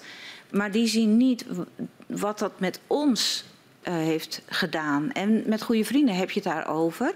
En mensen uh, uh, die het zelf hebben gehad, snappen het ook wel. Maar aan de andere kant, als je zelf heel veel ellende hebt, heb je ook geen ruimte over om met een ander mee te leven. Dus wat ik terugkijkend heel erg heb gemist. En waarvan ik ook echt denk dat het goed en belangrijk zou zijn, is Um, er is een hele organisatie opgetuigd hiervoor. Um, ik had het heel fijn gevonden als in onze wijk iemand, een maatschappelijk werker was geweest. Niet waar ik naartoe moest gaan of dat ik naar mijn huisarts moest gaan om verwezen te worden. Maar die, als ik schademelding doe, die contact met mij opneemt en zegt... Ik kom even langs, tenzij je dat helemaal niet wil, prima. Maar kom even langs, want ik wil even met jullie gaan kijken wat de impact hiervan is... en wat je daarvoor eventueel kan krijgen aan ondersteuning. Of uh, misschien heb je even een luisterend oor nodig van iemand die niet zegt het is te duur of uh, we gaan het zo oplossen. En dat is er helemaal niet geweest. Je had wel allerlei goed bedoelde voorzieningen als uh, een of andere bus waar je dan naartoe kon gaan. Mhm. En je kon vast en zeker zelf ook wel naar de huisarts gaan en vragen om een verwijzing. Maar ja, dat kwam op dat moment al helemaal niet in ons op. Dus ik denk dat, dat de, de aandacht daarvoor heel, heel belangrijk is. Ja.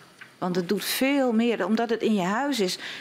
Als je ook kijkt naar die- zo'n inspecteur die dan bij ons over de vloer komt en zegt, of niet eens over de vloer, hij liep buiten rond en zegt: Ik moet hier toezien op de veiligheid van deze bouwplaats, want dit is nu een bouwplaats geworden. Ehm, eh, dan denk je, ja, maar die bouwplaats is wel mijn huis. En niet alleen nu, totdat jullie vanmiddag om vier uur weggaan, maar ook vanavond en vannacht. Ja. Dus u geeft aan, het kan heel erg verschillen. De buren kunnen eh, iets anders meemaken dan wat wij meemaken. Maar we hebben wel gemist dat eh, in die gemeenschap eigenlijk Ja. een aanspreekpunt was, een gesprek was van wat maken we nou met z'n allen mee. Omdat je eh, nu toch ehm, er alleen voor staat. Ja. Dat gevoel. Als, je, als ik naar het, eh, het, het, het verhoor van Jelle van der Knoop ook keek, hè, die aan het eind ehm, een hele emotionele oproep eh, deed en zei: het is niet alleen overheid en bedrijven, maar ook de Tweede Kamer heeft eh, hierin, mm, even mijn woorden, steken laten vallen of niet goed op ons gepast. En hoe emotioneel die daarbij werd. Ehm, ja, dat, dat hij zich zo eenzaam en zo alleen daarin voelde, dat was bij ons op persoonlijk niveau ook zo. En hij was er van een organisatie waarbij hij alleen stond. En wij zijn van een kleine organisatie, namelijk ons gezin. Ehm, en er was heus wel degelijk, want dat viel iedere keer op. Eh, uiteindelijk, als je lang genoeg zocht en als je lang genoeg doorzette, dan werd het hersteld. En eh, als je ook kijkt hoe nu met IMG eh, wordt schade echt beter eh, behandeld. En ook, ehm, eh, ik geloof ook dat mensen nu opgeleid worden om niet meer allemaal meningen te geven over ze bij je binnenkomen en zeggen: Oh, wat hebt u een prachtig huis. Ehm, nou, dat mogen ze nog net zeggen. Eh, maar ze mogen dan niet meer zeggen van eh, ja, eh, heeft u de afgelopen tijd wel veel onderhoud gedaan? Want dan moet u wel om denken, hè? want anders gaat het natuurlijk stuk. Of er rijden wel veel vrachtauto's voor het huis langs. Zou dat ook misschien schade kunnen geven? Want dat zijn allemaal dingen die je te horen krijgt. Dat zeggen ze niet meer en dat is heel fijn. Dat was wel zo, maar Ja. dat is nu niet meer. Nee, dat, is, dat doen ze echt beter. En, en nog even op het punt, want u, u gaf aan, we hebben ons wel eens alleen gevoeld. En Ja. dat hadden, eh, we hadden een ander voor eh, met de heer Van Knopen, die gaf dat ook aan. Eh, en u geeft dus ook aan van ja, ehm, had maar georganiseerd eh, dat mensen met elkaar eh, dat konden delen. Deden jullie dat ook? Eh, het, het delen van verhalen met elkaar? Ehm, ja en nee. Weet je, ehm, je moet altijd bedenken of je een ander niet wil opzadelen met je ellende. En als ik op een feestje ben, is het ook gewoon heel leuk om een wijntje te kunnen drinken en een beetje lol te hebben met vrienden. Maar weet wel dat het natuurlijk bijna altijd over dit soort dingen gaat. Ja, Bijna altijd. ja. En eh, dan heb je dus allemaal verschillende eh, ervaringen. Sommige mensen zijn heel goed geholpen, andere mensen zijn ehm, niet geholpen. En als ik dan denk ook, dank je, als ik dan denk ook aan ehm, oude mensen of mensen die niet eh, verbaal in staat zijn om dit aan te kunnen, of die niet toegang hebben. In onze familie zit, zitten ook mensen die eh, zitten niet veel op internet. Ik Denk, hoe, hoe moet je dit melden? Hoe moet je überhaupt je weg vinden door, het, door dit hele verhaal? Zag, zag u dan ook veel verschil tussen Ja, heel veel verschil. de afhandeling? Ja. Ja, natuurlijk sowieso. Je bedoelt, bedoelt u de afhandeling van bij ons of bij andere mensen? Ja, bij andere mensen eh, om u heen. Zag ja, u daar veel verschil in? absoluut. Absoluut. Wat viel u op?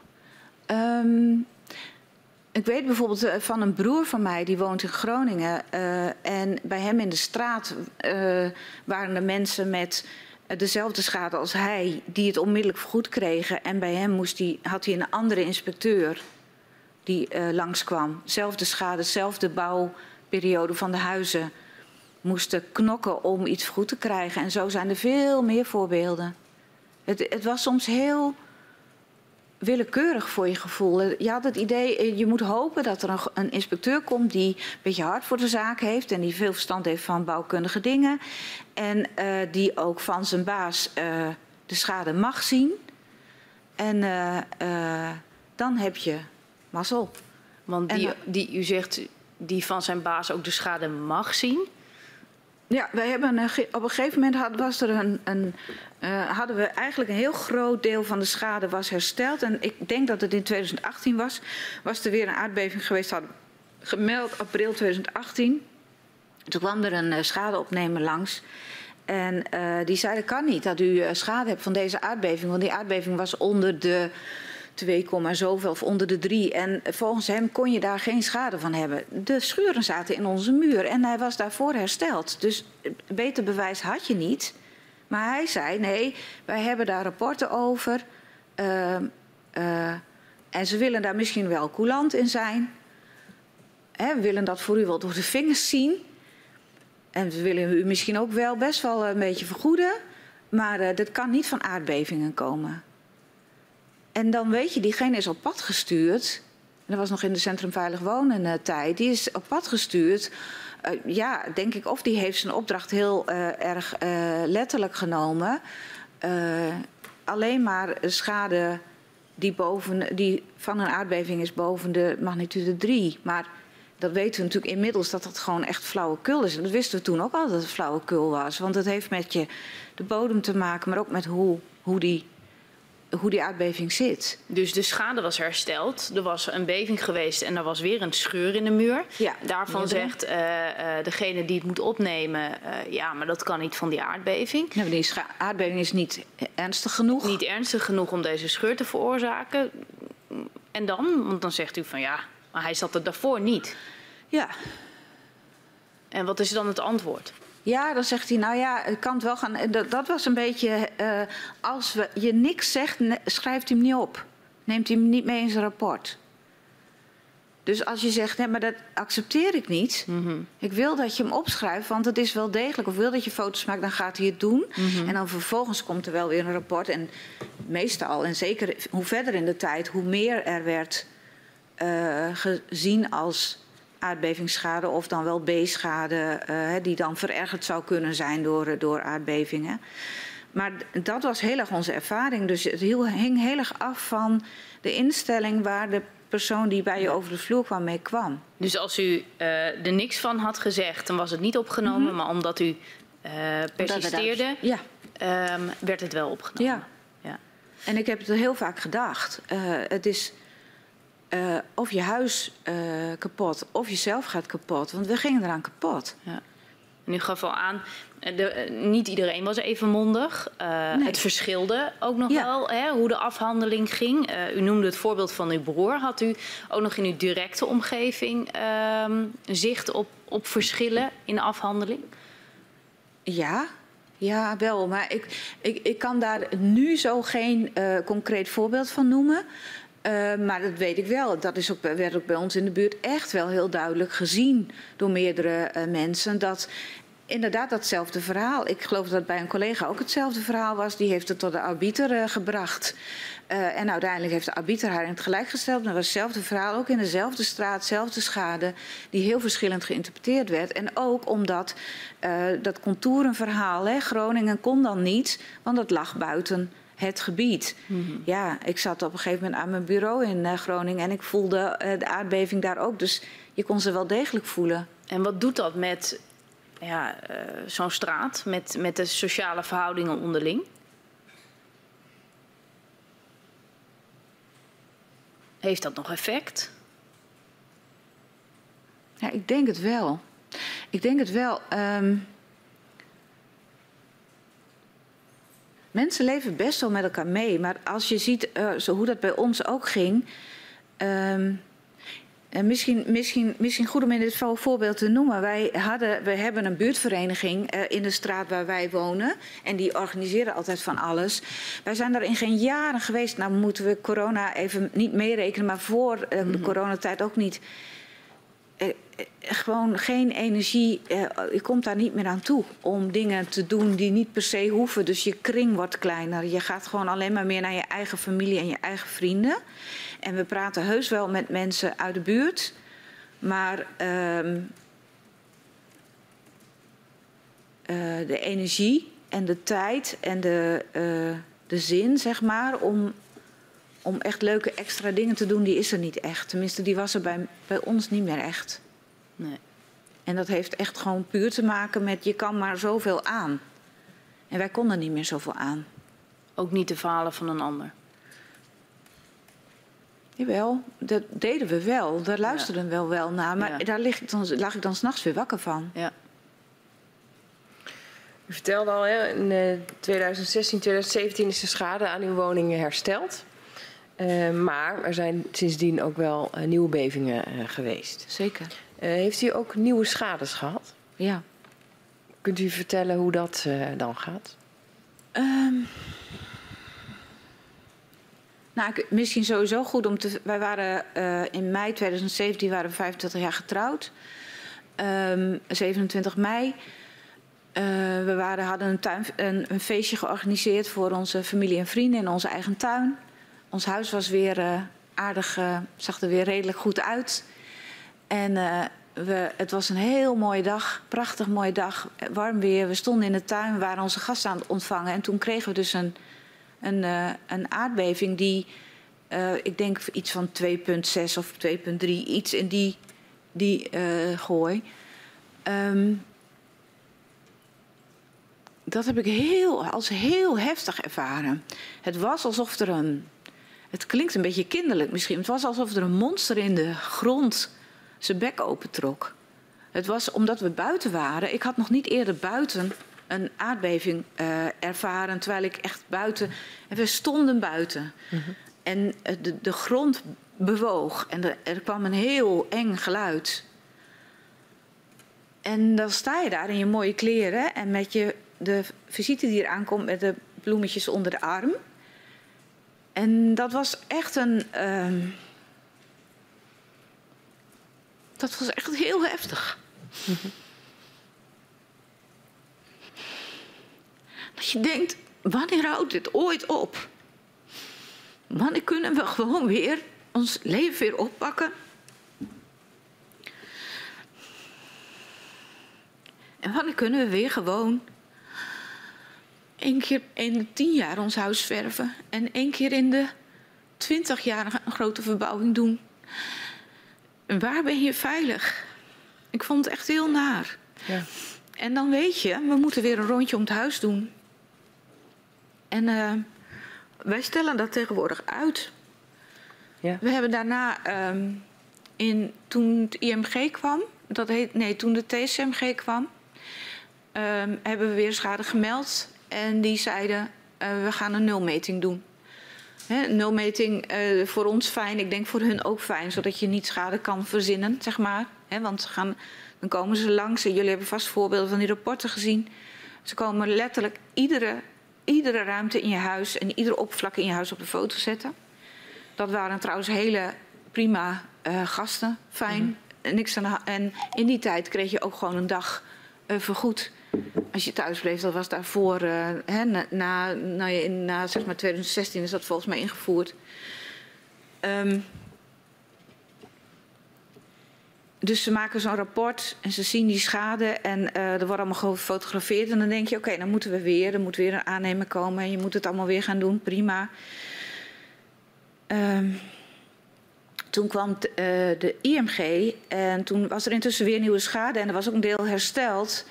En toen belde ik om die schade door te geven. En ehm, toen gebeurden een aantal dingen. Dus toen de TCMG kwam, toen hadden we een contactpersoon en die zei je moet een machtiging invullen. Want eh, in de tijd dat Albert en ik getrouwd zijn in 1992 eh, was het heel normaal dat je bij het kadaster dat je huis gewoon op één naam kwam te staan. En wij zijn in gemeenschap van goederen getrouwd. Wij hebben samen het huis gekocht. We hebben ook samen getekend. Maar dat vind ik prima. Ik bedoel, ik vind prima dat zijn naam er staat. Ehm, eh, en daar hebben we verder ook nooit een minuut over nagedacht. Ehm, en toen moest ik dus. en t- Maar goed, in ieder geval, ik sta dus bij het kadaster blijkbaar niet als eigenaar.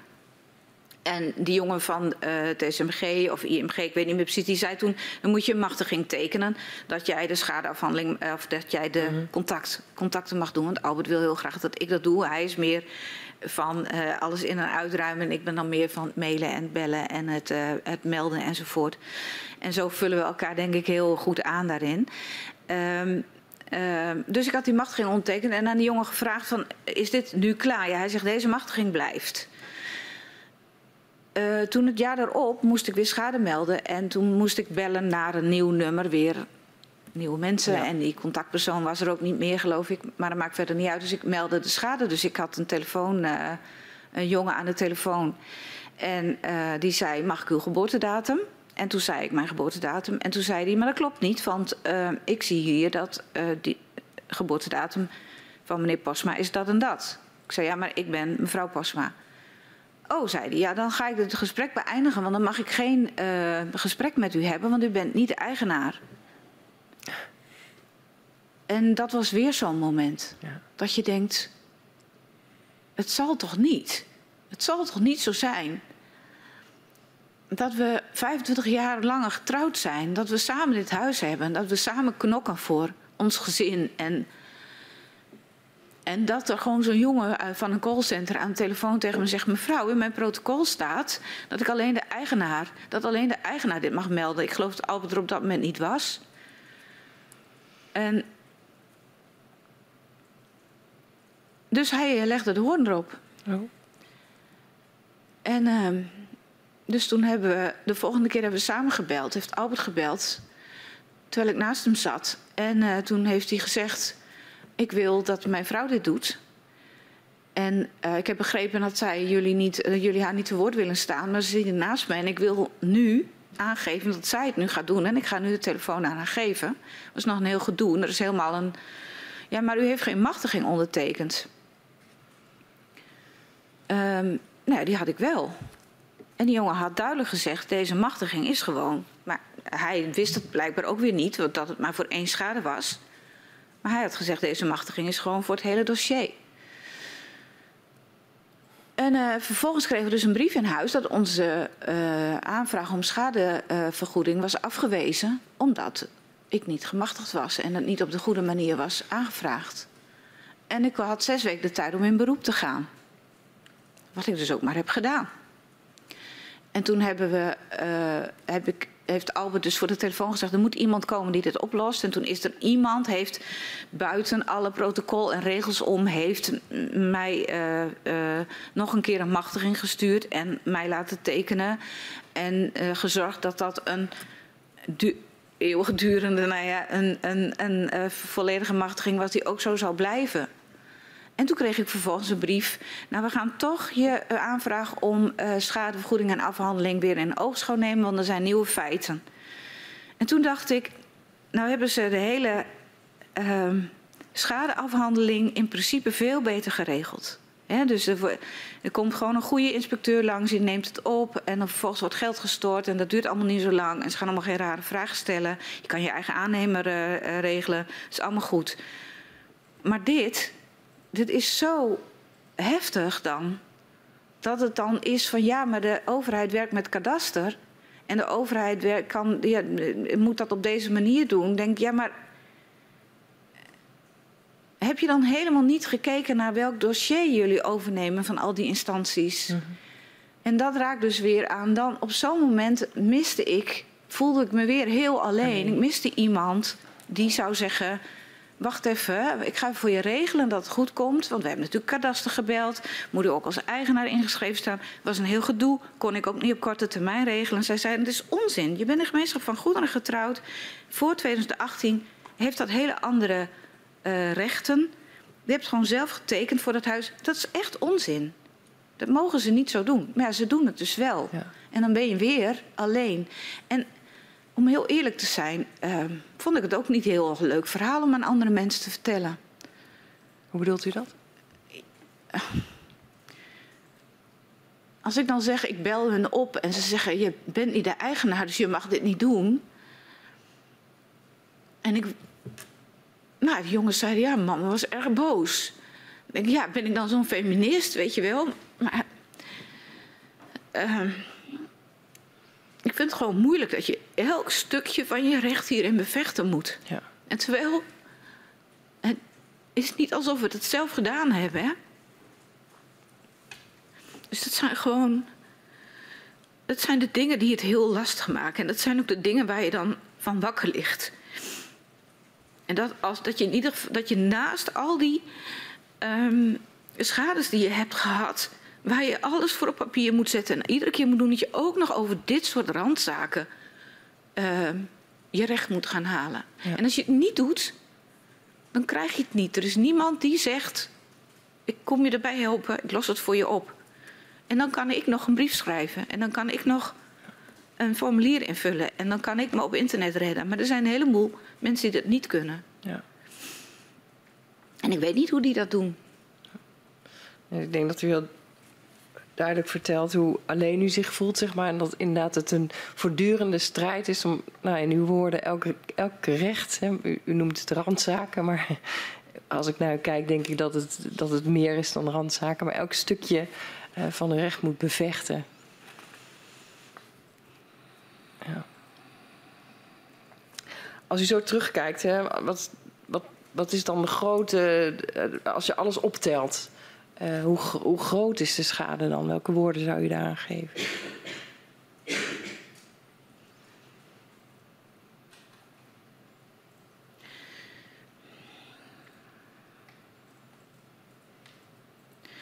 De schade zit hem erin dat je dat, ehm, dat je heel klein wordt gemaakt of zo. Dat, wat Albert zei, ehm, mijn gevoel van privacy is weg. Er komen massa's mensen over de vloer, die kijken in iedere ruimte. Ehm, maken overal foto's van, dan gaat in een rapport. Het jaar later is dat rapport zoek. Moet er weer een nieuw rapport gemaakt, komt het hele circus opnieuw. Ze vinden van alles van je. Ze beslissen van alles over je dat.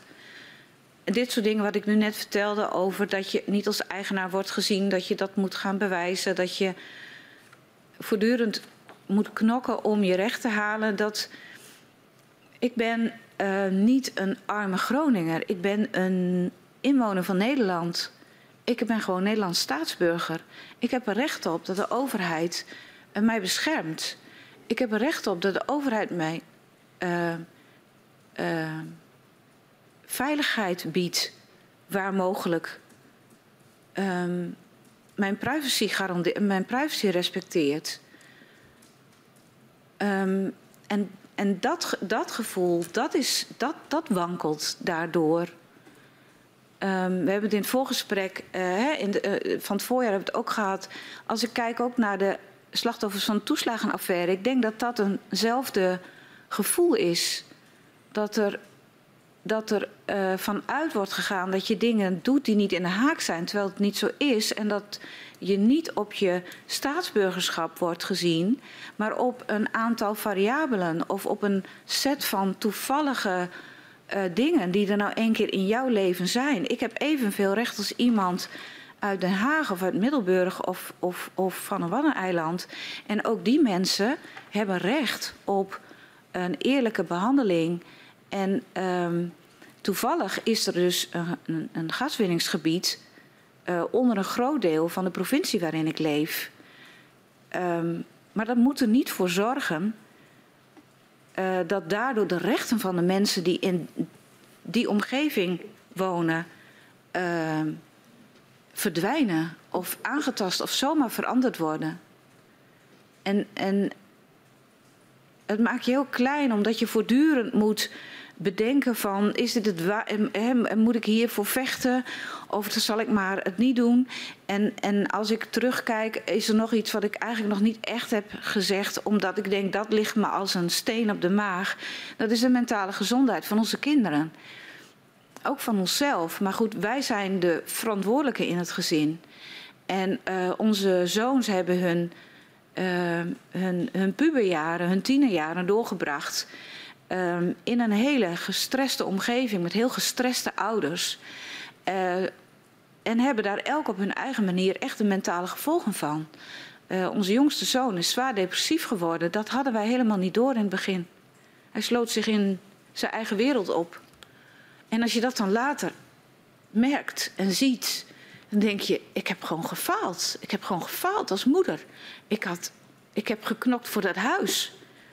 Ik had voor mijn kind moeten knokken. Maar ik had dat helemaal niet gezien, want hij deed zijn ding. Hij ging naar school, kwam weer terug. Was s'nachts bang. Um, kon niet bij ons terecht. Wij waren snel boos of snel van streek.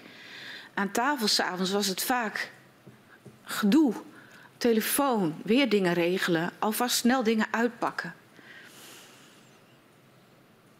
Weet je, uh, uh, ik ben heel dankbaar dat onze jongens die zijn heel loyaal aan ons en we hebben het heel, hebben een heel fijn gezin. En uh, we kunnen daar nu goed over hebben, maar het blijft. En gelukkig is de jongste ook zodanig hersteld. Maar wij zijn allemaal sneller um, van streek. Ik ben, ik ben heel snel, uh, ja, gauw van streek. Als er iets, snel in de war of snel uh, gestrest. En dat is gewoon. Ik denk dat dat de grootste schade is. Ja.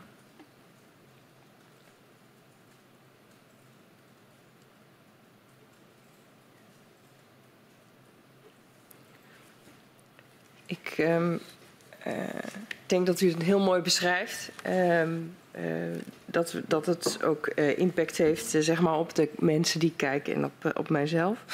Um, wat, is, wat, wat is wat u betreft, zeg maar, wat, nee, laat ik het anders vragen. Zijn er momenten geweest dat u hierdoor ook na, dacht van nou, ik ga het maar niet melden, deze schade, of ik wil. Hè. Dus wat, wat voor een effect heeft, heeft het ook weer gehad zeg maar, op het, uh, op het gewone, het, ja, nou, het gewone schade ja. en versterkings. Uh, Daar zit ik nu heel erg mee. Iedere keer als er een aardbeving is, denk ik, ja, we moeten eigenlijk een rondje om het huis.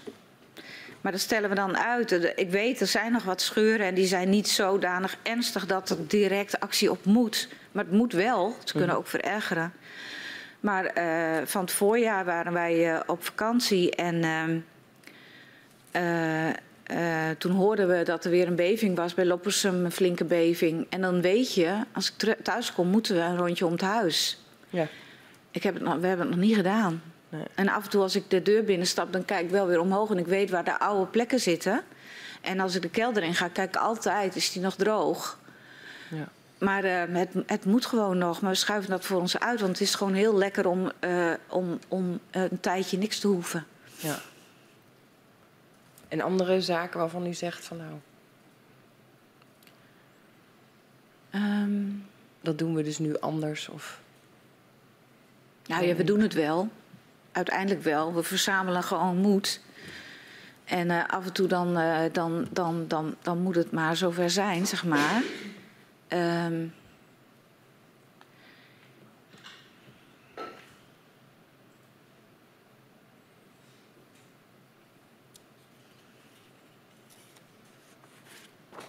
ja. Um, ik, ik merk gewoon, ik weet niet of dat kan ook gewoon aan mezelf liggen, maar ik ben gewoon heel snel moe. Mm. Gewoon heel snel moe. Dus ik, ik kan niet zo lang dingen volhouden. Dus um, dat, is, dat heeft hier denk ik ook wel mee te maken. Dat je nog een beetje het gevoel hebt dat je een, een marathon hebt gelopen en daar nog niet van hersteld bent. Dat. Dank u wel. Ja. Mevrouw Katman heeft ook een paar vragen. Ja, al dat knokken voor het gezin, dus mailen, bellen, 60 mensen ontvangen, uh, afspraken nagaan. Hoe hoe valt dat te combineren als u vertelt dat u allebei een baan heeft? Hoe, hoe, wat doet dat op de werkvloer? Ja, dat zou ik eigenlijk aan mijn uh, collega's moeten vragen, aan mijn baas. Um, ik denk, uh, het heeft wel impact. Um, ik denk dat ik wel soms dingen over het hoofd heb gezien of te druk heb, te druk ben geweest, ook te druk in mijn gedrag.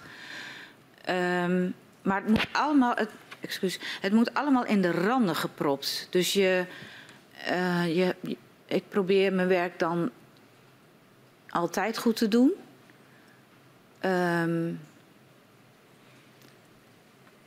maar misschien ook in de omgang met collega's. Ik heb in die tijd ook wel gehad dat ik mensen gewoon niet zo goed kon begrijpen. En dat ik nu denk, hoe kan dat toch? Ik kan diegene prima begrijpen, maar nu heb ik meer rust. Werd er wel rekening mee gehouden, bijvoorbeeld door de werkgever? Ja, in principe werd er echt wel rekening mee gehouden. Maar ik denk wel, ik had ook wel een collega die zei, die woonde dan een paar dorpen verderop waar wat minder uh, schade uh, was, omdat die, dat gebied net wat anders ligt. En die zei, ja, weet je, uh, die woont dus ook in Groningen. En die zegt, ja, dan kom ik op mijn verjaardag en dan zeggen ze... hoe is het met jullie met al die aardbevingsschade? En dan zeg ik, ja, ja we hebben wel wat scheuren gehad, maar we zijn keurig hersteld. En uh, merk er niet zoveel van. Ja, ik heb dan een collega en die heeft van alles meegemaakt. Maar ja, dat is eigenlijk de enige. Dus dat is best gek. Maar ik heb hele lieve collega's. Dus die, uh, die hebben me ook altijd wel veel ruimte gegeven. En uh, mijn werk leent zich er ook voor om thuis te kunnen werken. Hoewel dat in die tijd uh, niet, niet gemakkelijk was. Omdat thuiswerken fijner is als het rustig is uh, in een omhuis. En dat was het niet. maar ik kreeg wel de ruimte om ook flexibel te zijn in mijn thuisuren. als ik dan thuis moest zijn omdat er iemand kwam dat ik daar dan tijd voor kon nemen en dus uren voor kon schuiven. Mee, ja. Maar ik denk misschien ook wel mensen in uw omgeving met ook schade die dat veel minder hadden. Ja, en misschien is dat. Um, uh, wij hebben vaak elkaar aangekeken en gezegd: waren wij nou zo naïef? Hadden wij niet gewoon veel eerder moeten zeggen: wacht even, wij doen dit allemaal zelf. Uh, wij blijven al door in ons huis. Kan dat ook anders? En op een gegeven moment kon dat inderdaad anders. Want in 2019 is de boel ook weer hersteld. Zijn we in een B&B gegaan. En hebben we uh, hulp gehad met het in- en uithuizen. Maar dat kon toen ook. In die jaren daarvoor, wij hadden denk ik al vrij vroeg een vrij ingewikkeld schadedossier. En ik denk dat dat het verschil is met uh, een aantal andere mensen die, waarbij het beperkt bleef tot scheuren Hè, of tot delen van het huis wat hersteld moest worden. Ik denk dat dat, dat het ook wel een beetje is. Want in, in, in de begintijd dat het bij ons zo heftig was, was dat nog niet zo goed opgetuigd. Ja. En u en, zei over iets met een, een regeling vanaf 2016 dat het dan vergoed werd als je, als je thuis moet blijven. Ja, want in het begin kreeg je, je. ja, ik weet niet of dat vanaf 2016 is, dat zou ik kunnen nazoeken. Er is een moment gekomen dat er gezegd werd: als je een dag thuis moet blijven, krijg je daarvoor uh, een vergoeding. Ik weet niet precies, van 95 euro, dacht ik of zo. Um, en wat nog wel bijzonder was, weet ik nog wel, bij de laatste keer dat er een, een, inspecteur kwam om die volgende nulmeting weer te doen. Toen kregen we van tevoren iemand die kwam even langs om dat voor te bespreken. En die zei, uh, u krijgt deze dag vergoed als, als u daarvoor thuis blijft. Alleen als er ook daadwerkelijk schade wordt geconstateerd.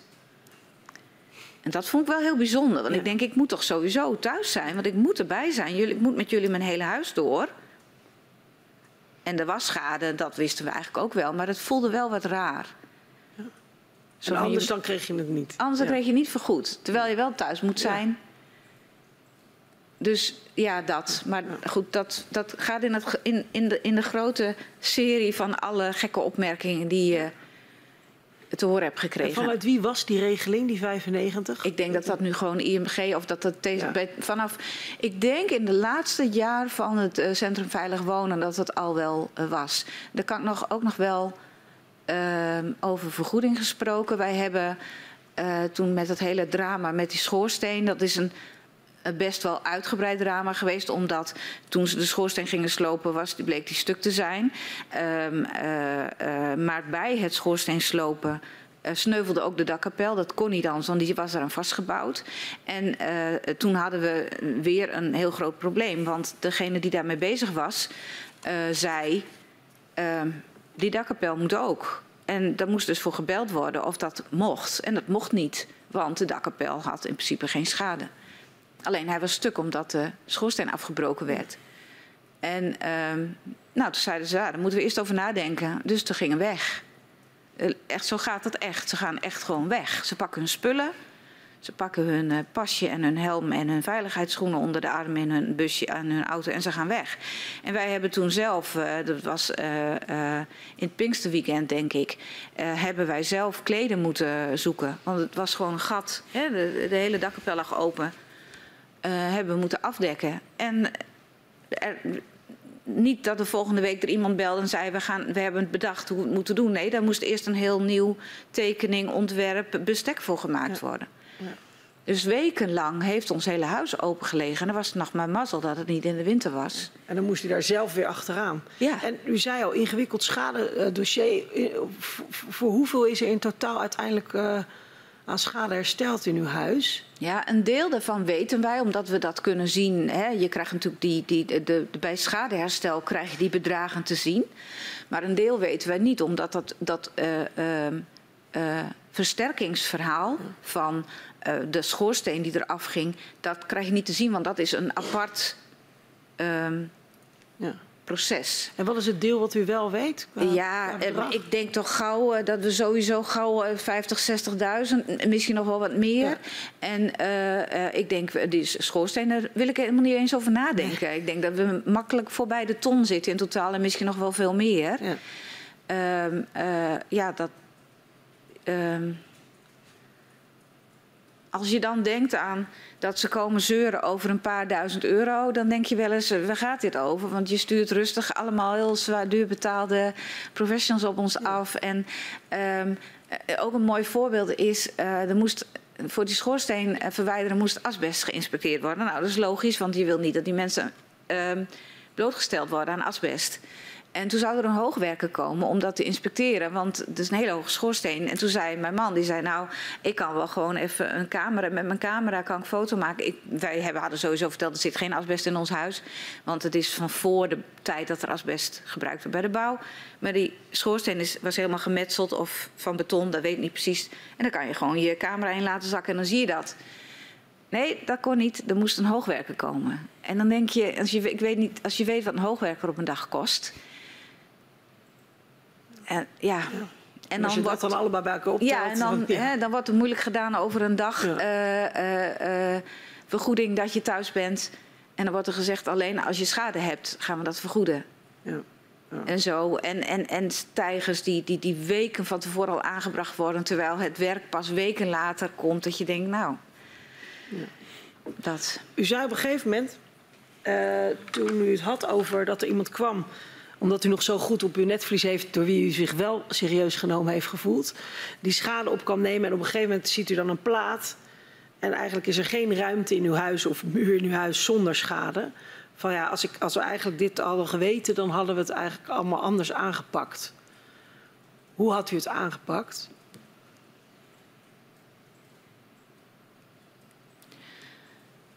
Ja, dat is ook lastig, hè? Want niet alleen wij wisten natuurlijk van tevoren niet hoe het ging. Ook alle instanties wisten niet hoe het ging. Maar laat ik dus denken, stel je staat nu voor iets, je ziet een huis, daar is divers op diverse plekken schade.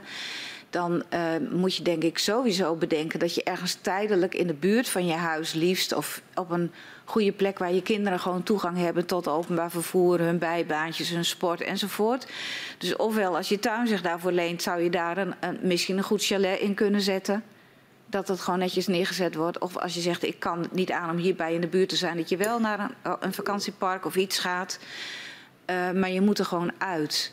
En je kan niet al door in je huis zijn als er geboord en ge, ge, ge, geslepen en gevoegd en gedaan wordt. Het lastige is wel dat het soms ook handig is dat je er bent, omdat je soms wel mee moet kunnen denken. Waar moet iets naartoe of hoe moet iets precies hersteld? En vooral als er iets niet lukt uh, wat ze bedacht hebben, dan moet je wel kunnen handelen. En wij hebben op een gegeven moment, uh, uh, toen de dakkapel sneuvelde, hebben wij gewoon gezegd: er komt een nieuwe dakkapel. We zeggen tegen onze aannemer: ga zo snel als je kunt beginnen met het bouwen. Het moet, het moet dicht. Het kind moet weer, moet weer ergens kunnen slapen. En dan zien we later wel, dan betalen we hem wel zelf. Uh, dan zien we later wel hoe, hoe we dat, de rekening neerleggen, zeg maar. Uh, maar misschien ook een mooi voorbeeld in dit verband. In 2015 hadden we een hele grote klus waarbij alle wanden en plafonds en, en, enzovoort hersteld en ge, geverfd werden. En uh, op een ochtend zou ik naar mijn werk gaan en haalde ik nog snel even de hal leeg. Want er stond nog een kapstok en daar stond nog een paar dozen van iets uit een andere ruimte. En dat ging ik weer verplaatsen naar een ruimte waar op dat moment niet gewerkt werd. En dan kon ik aan het werk. En toen liepen we dus die, die, die hal in. En toen heb ik Albert geroepen, die ook al bijna naar zijn werk was. Ik zei, moet je kijken. Toen was er in de avond ervoor was weer een aardbeving geweest. Dat was niet zo raar hoor, dat was in die tijd heel regelmatig. En toen waren er dus nieuwe scheuren ontstaan, helemaal rondom onze voordeur. Aan de binnenmuur en door. Ehm, en de, letterlijk, de schilders stonden met de emmers verf achter me. Dus wij dachten, en nu? Want ik weet wat er gebeurt. Als ik nu het, dat was toen nog het Centrum Veilig Wonen. Als ik nu het Centrum Veilig Wonen bel, dan zeggen ze, dan sturen ze de schilders naar huis. En dan moet ik een aantal weken wachten tot er een uh, inspecteur komt die het gaat opnemen. En dan ligt alles weer zoveel weken stil. En we hebben nu die schilders en die zijn halverwege de klus. Um, dus ik heb onze aannemer gebeld en die zei: maak maar foto's en uh, laat ze het maar gaan herstellen. Dus dat hebben we gedaan. En die foto's heb ik toen gemaild naar Centrum Veilig Wonen, waarop ik de contactpersoon aan de telefoon kreeg dat dat niet mocht. Want er moest eerst een inspecteur komen. En, maar ze waren al bezig. Dus toen hebben wij, en toen hebben we gezegd, echt niet. Ze gaan het nu gewoon repareren. En dat is dus toen ook gebeurd. Alleen dat is heel, uh, je staat daar in, die, in zo'n hal. En dat je echt denkt, jongens, dit heeft geen zin wat we aan het doen zijn. Je draait je om en het is weer stuk. Het gaat de hele tijd weer. Het gaat de hele tijd door.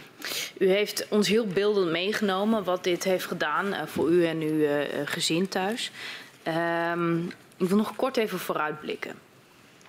Wat zou er volgens u nodig zijn om perspectief in de regio structureel te versterken? Be bedoelt u daarmee de regio als regio waarin schade is of de regio op zich? De mensen die schade ondervinden, inderdaad. Okay. Dat deel. Um,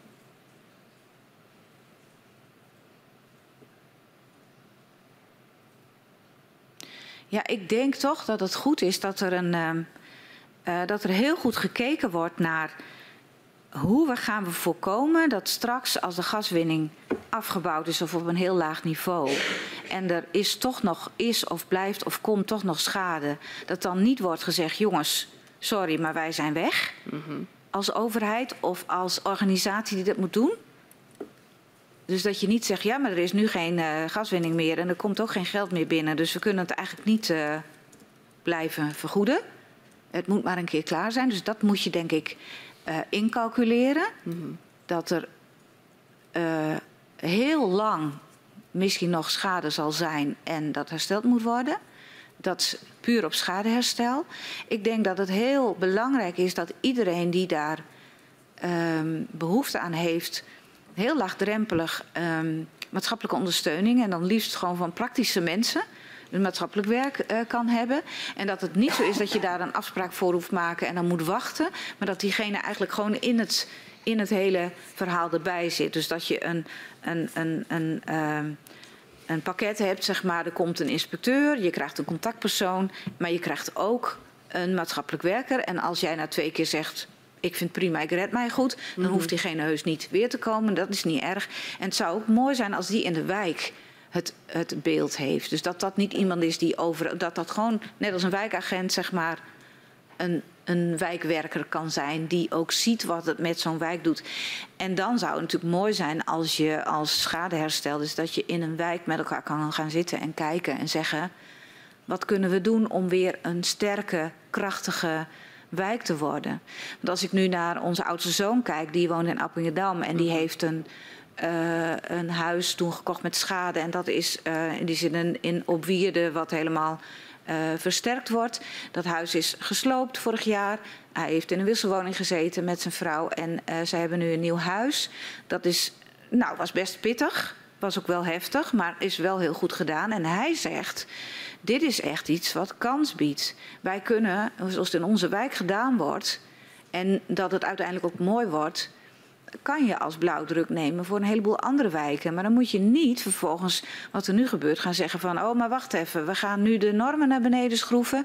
en we gaan opeens niet meer versterken. Of we gaan opeens uh, um, zeggen van nou, het moet aan andere uh, uh, normen voldoen. Als je wil dat je duurzaam gaat worden met elkaar... Mm -hmm. dan heb je daar een heel mooi voorbeeld liggen waar je kan zien hoe dat kan... Um, dan kan je ook gaan horen van de bewoners wat voor ervaringen ze hebben. En dan kan je ook misschien uit iets heel naar iets moois maken voor de toekomst. Dat we met elkaar wat duurzamer uh, omgaan met onze woningen. Dus ik denk dat dat uh, belangrijk is. Mm -hmm. um, het is ook belangrijk dat je. Um, volgens mij is het belangrijk dat je als overheid, als je opdracht geeft tot wat voor winning dan ook, hè, uh, mijnen, um, gebieden waar kerncentrales zijn, wat dan ook maar, dat je altijd, als daar grote bedrijven bij komen, dan spelen er heel andere belangen mee. Uh, dat je dan altijd de blik vooruit hebt. Wat betekent dit voor de burgers die in dat gebied wonen, of daar komen wonen, of daar hebben gewoond? En dat je op grond daarvan besluiten neemt en niet alleen het grote geld uh, laat spreken, wat ik wel heel goed begrijp hoe dat gaat. Mm -hmm. En als ik denk aan het uh, verhoor van minister Kamp. Uh, ik was sowieso verbijsterd daarover, maar het was echt verbijsterend om nog een keer weer te horen dat je weet er is een grote beving geweest, er is veel schade. Uh, de toezichthouder die door uh, de overheid is ingesteld, trekt aan de bel, zegt uh, ga onmiddellijk die winning terugschroeven, doe daar iets aan. Dat je dan het ene deel wel doet, namelijk onderzoeken, opdracht geven tot het doen van veel onderzoek, wat natuurlijk belangrijk is, maar dat je dan de andere. Uh... U, uw punt is, neem ook, kijk ook naar de belangen van de mensen die uh, er wonen, ook in toekomstige Zeker. projecten als het gaat uh, Zeker. om de grond. Zeker. Maar wat denk ik heel belangrijk is, dat je uh, als er twijfel is over iets, of het wel kan, een fabriek, een vervuiling, ga dan doe dan pas op de plaats. Hè, bij twijfel niet inhalen. Mm -hmm. Is dan een hele verstandige. En dat had gewoon, denk ik, dat had gekund, hebben we gehoord, maar dat had ook gemoeten. En is dat ook, um, zijn dat ook de vragen waarop u uh, hoopt dat uh, deze enquête met een antwoord komt? Of zijn er nog andere punten? Ja, ik zou, ik zou hopen dat als hier iets uitkomt, dat het dat is. Dat, je, dat, dat de overheid zich altijd realiseert dat de, de overheid is er om de burger te beschermen. En de, overheid staat denk ik in dienst van de maatschappij, van de samenleving, van de burger. En um, een burger heeft plichten, zeker, maar ook rechten. En um, daar moet echt oog voor, dat moet ingebouwd worden, denk ik, dat daar oog voor is. Dank. Dank u wel, uh, mevrouw Posma Doornbos. Uh, fijn dat u uh, op alle vragen antwoord heeft gegeven, maar ook de moed die u toont om zo open en indringend over uw privésituatie te vertellen, dat van uw gezin. Ik dank u beiden. Ik vraag de griffier om u naar buiten te geleiden. Dank en veel wijsheid gewenst. Dank u wel.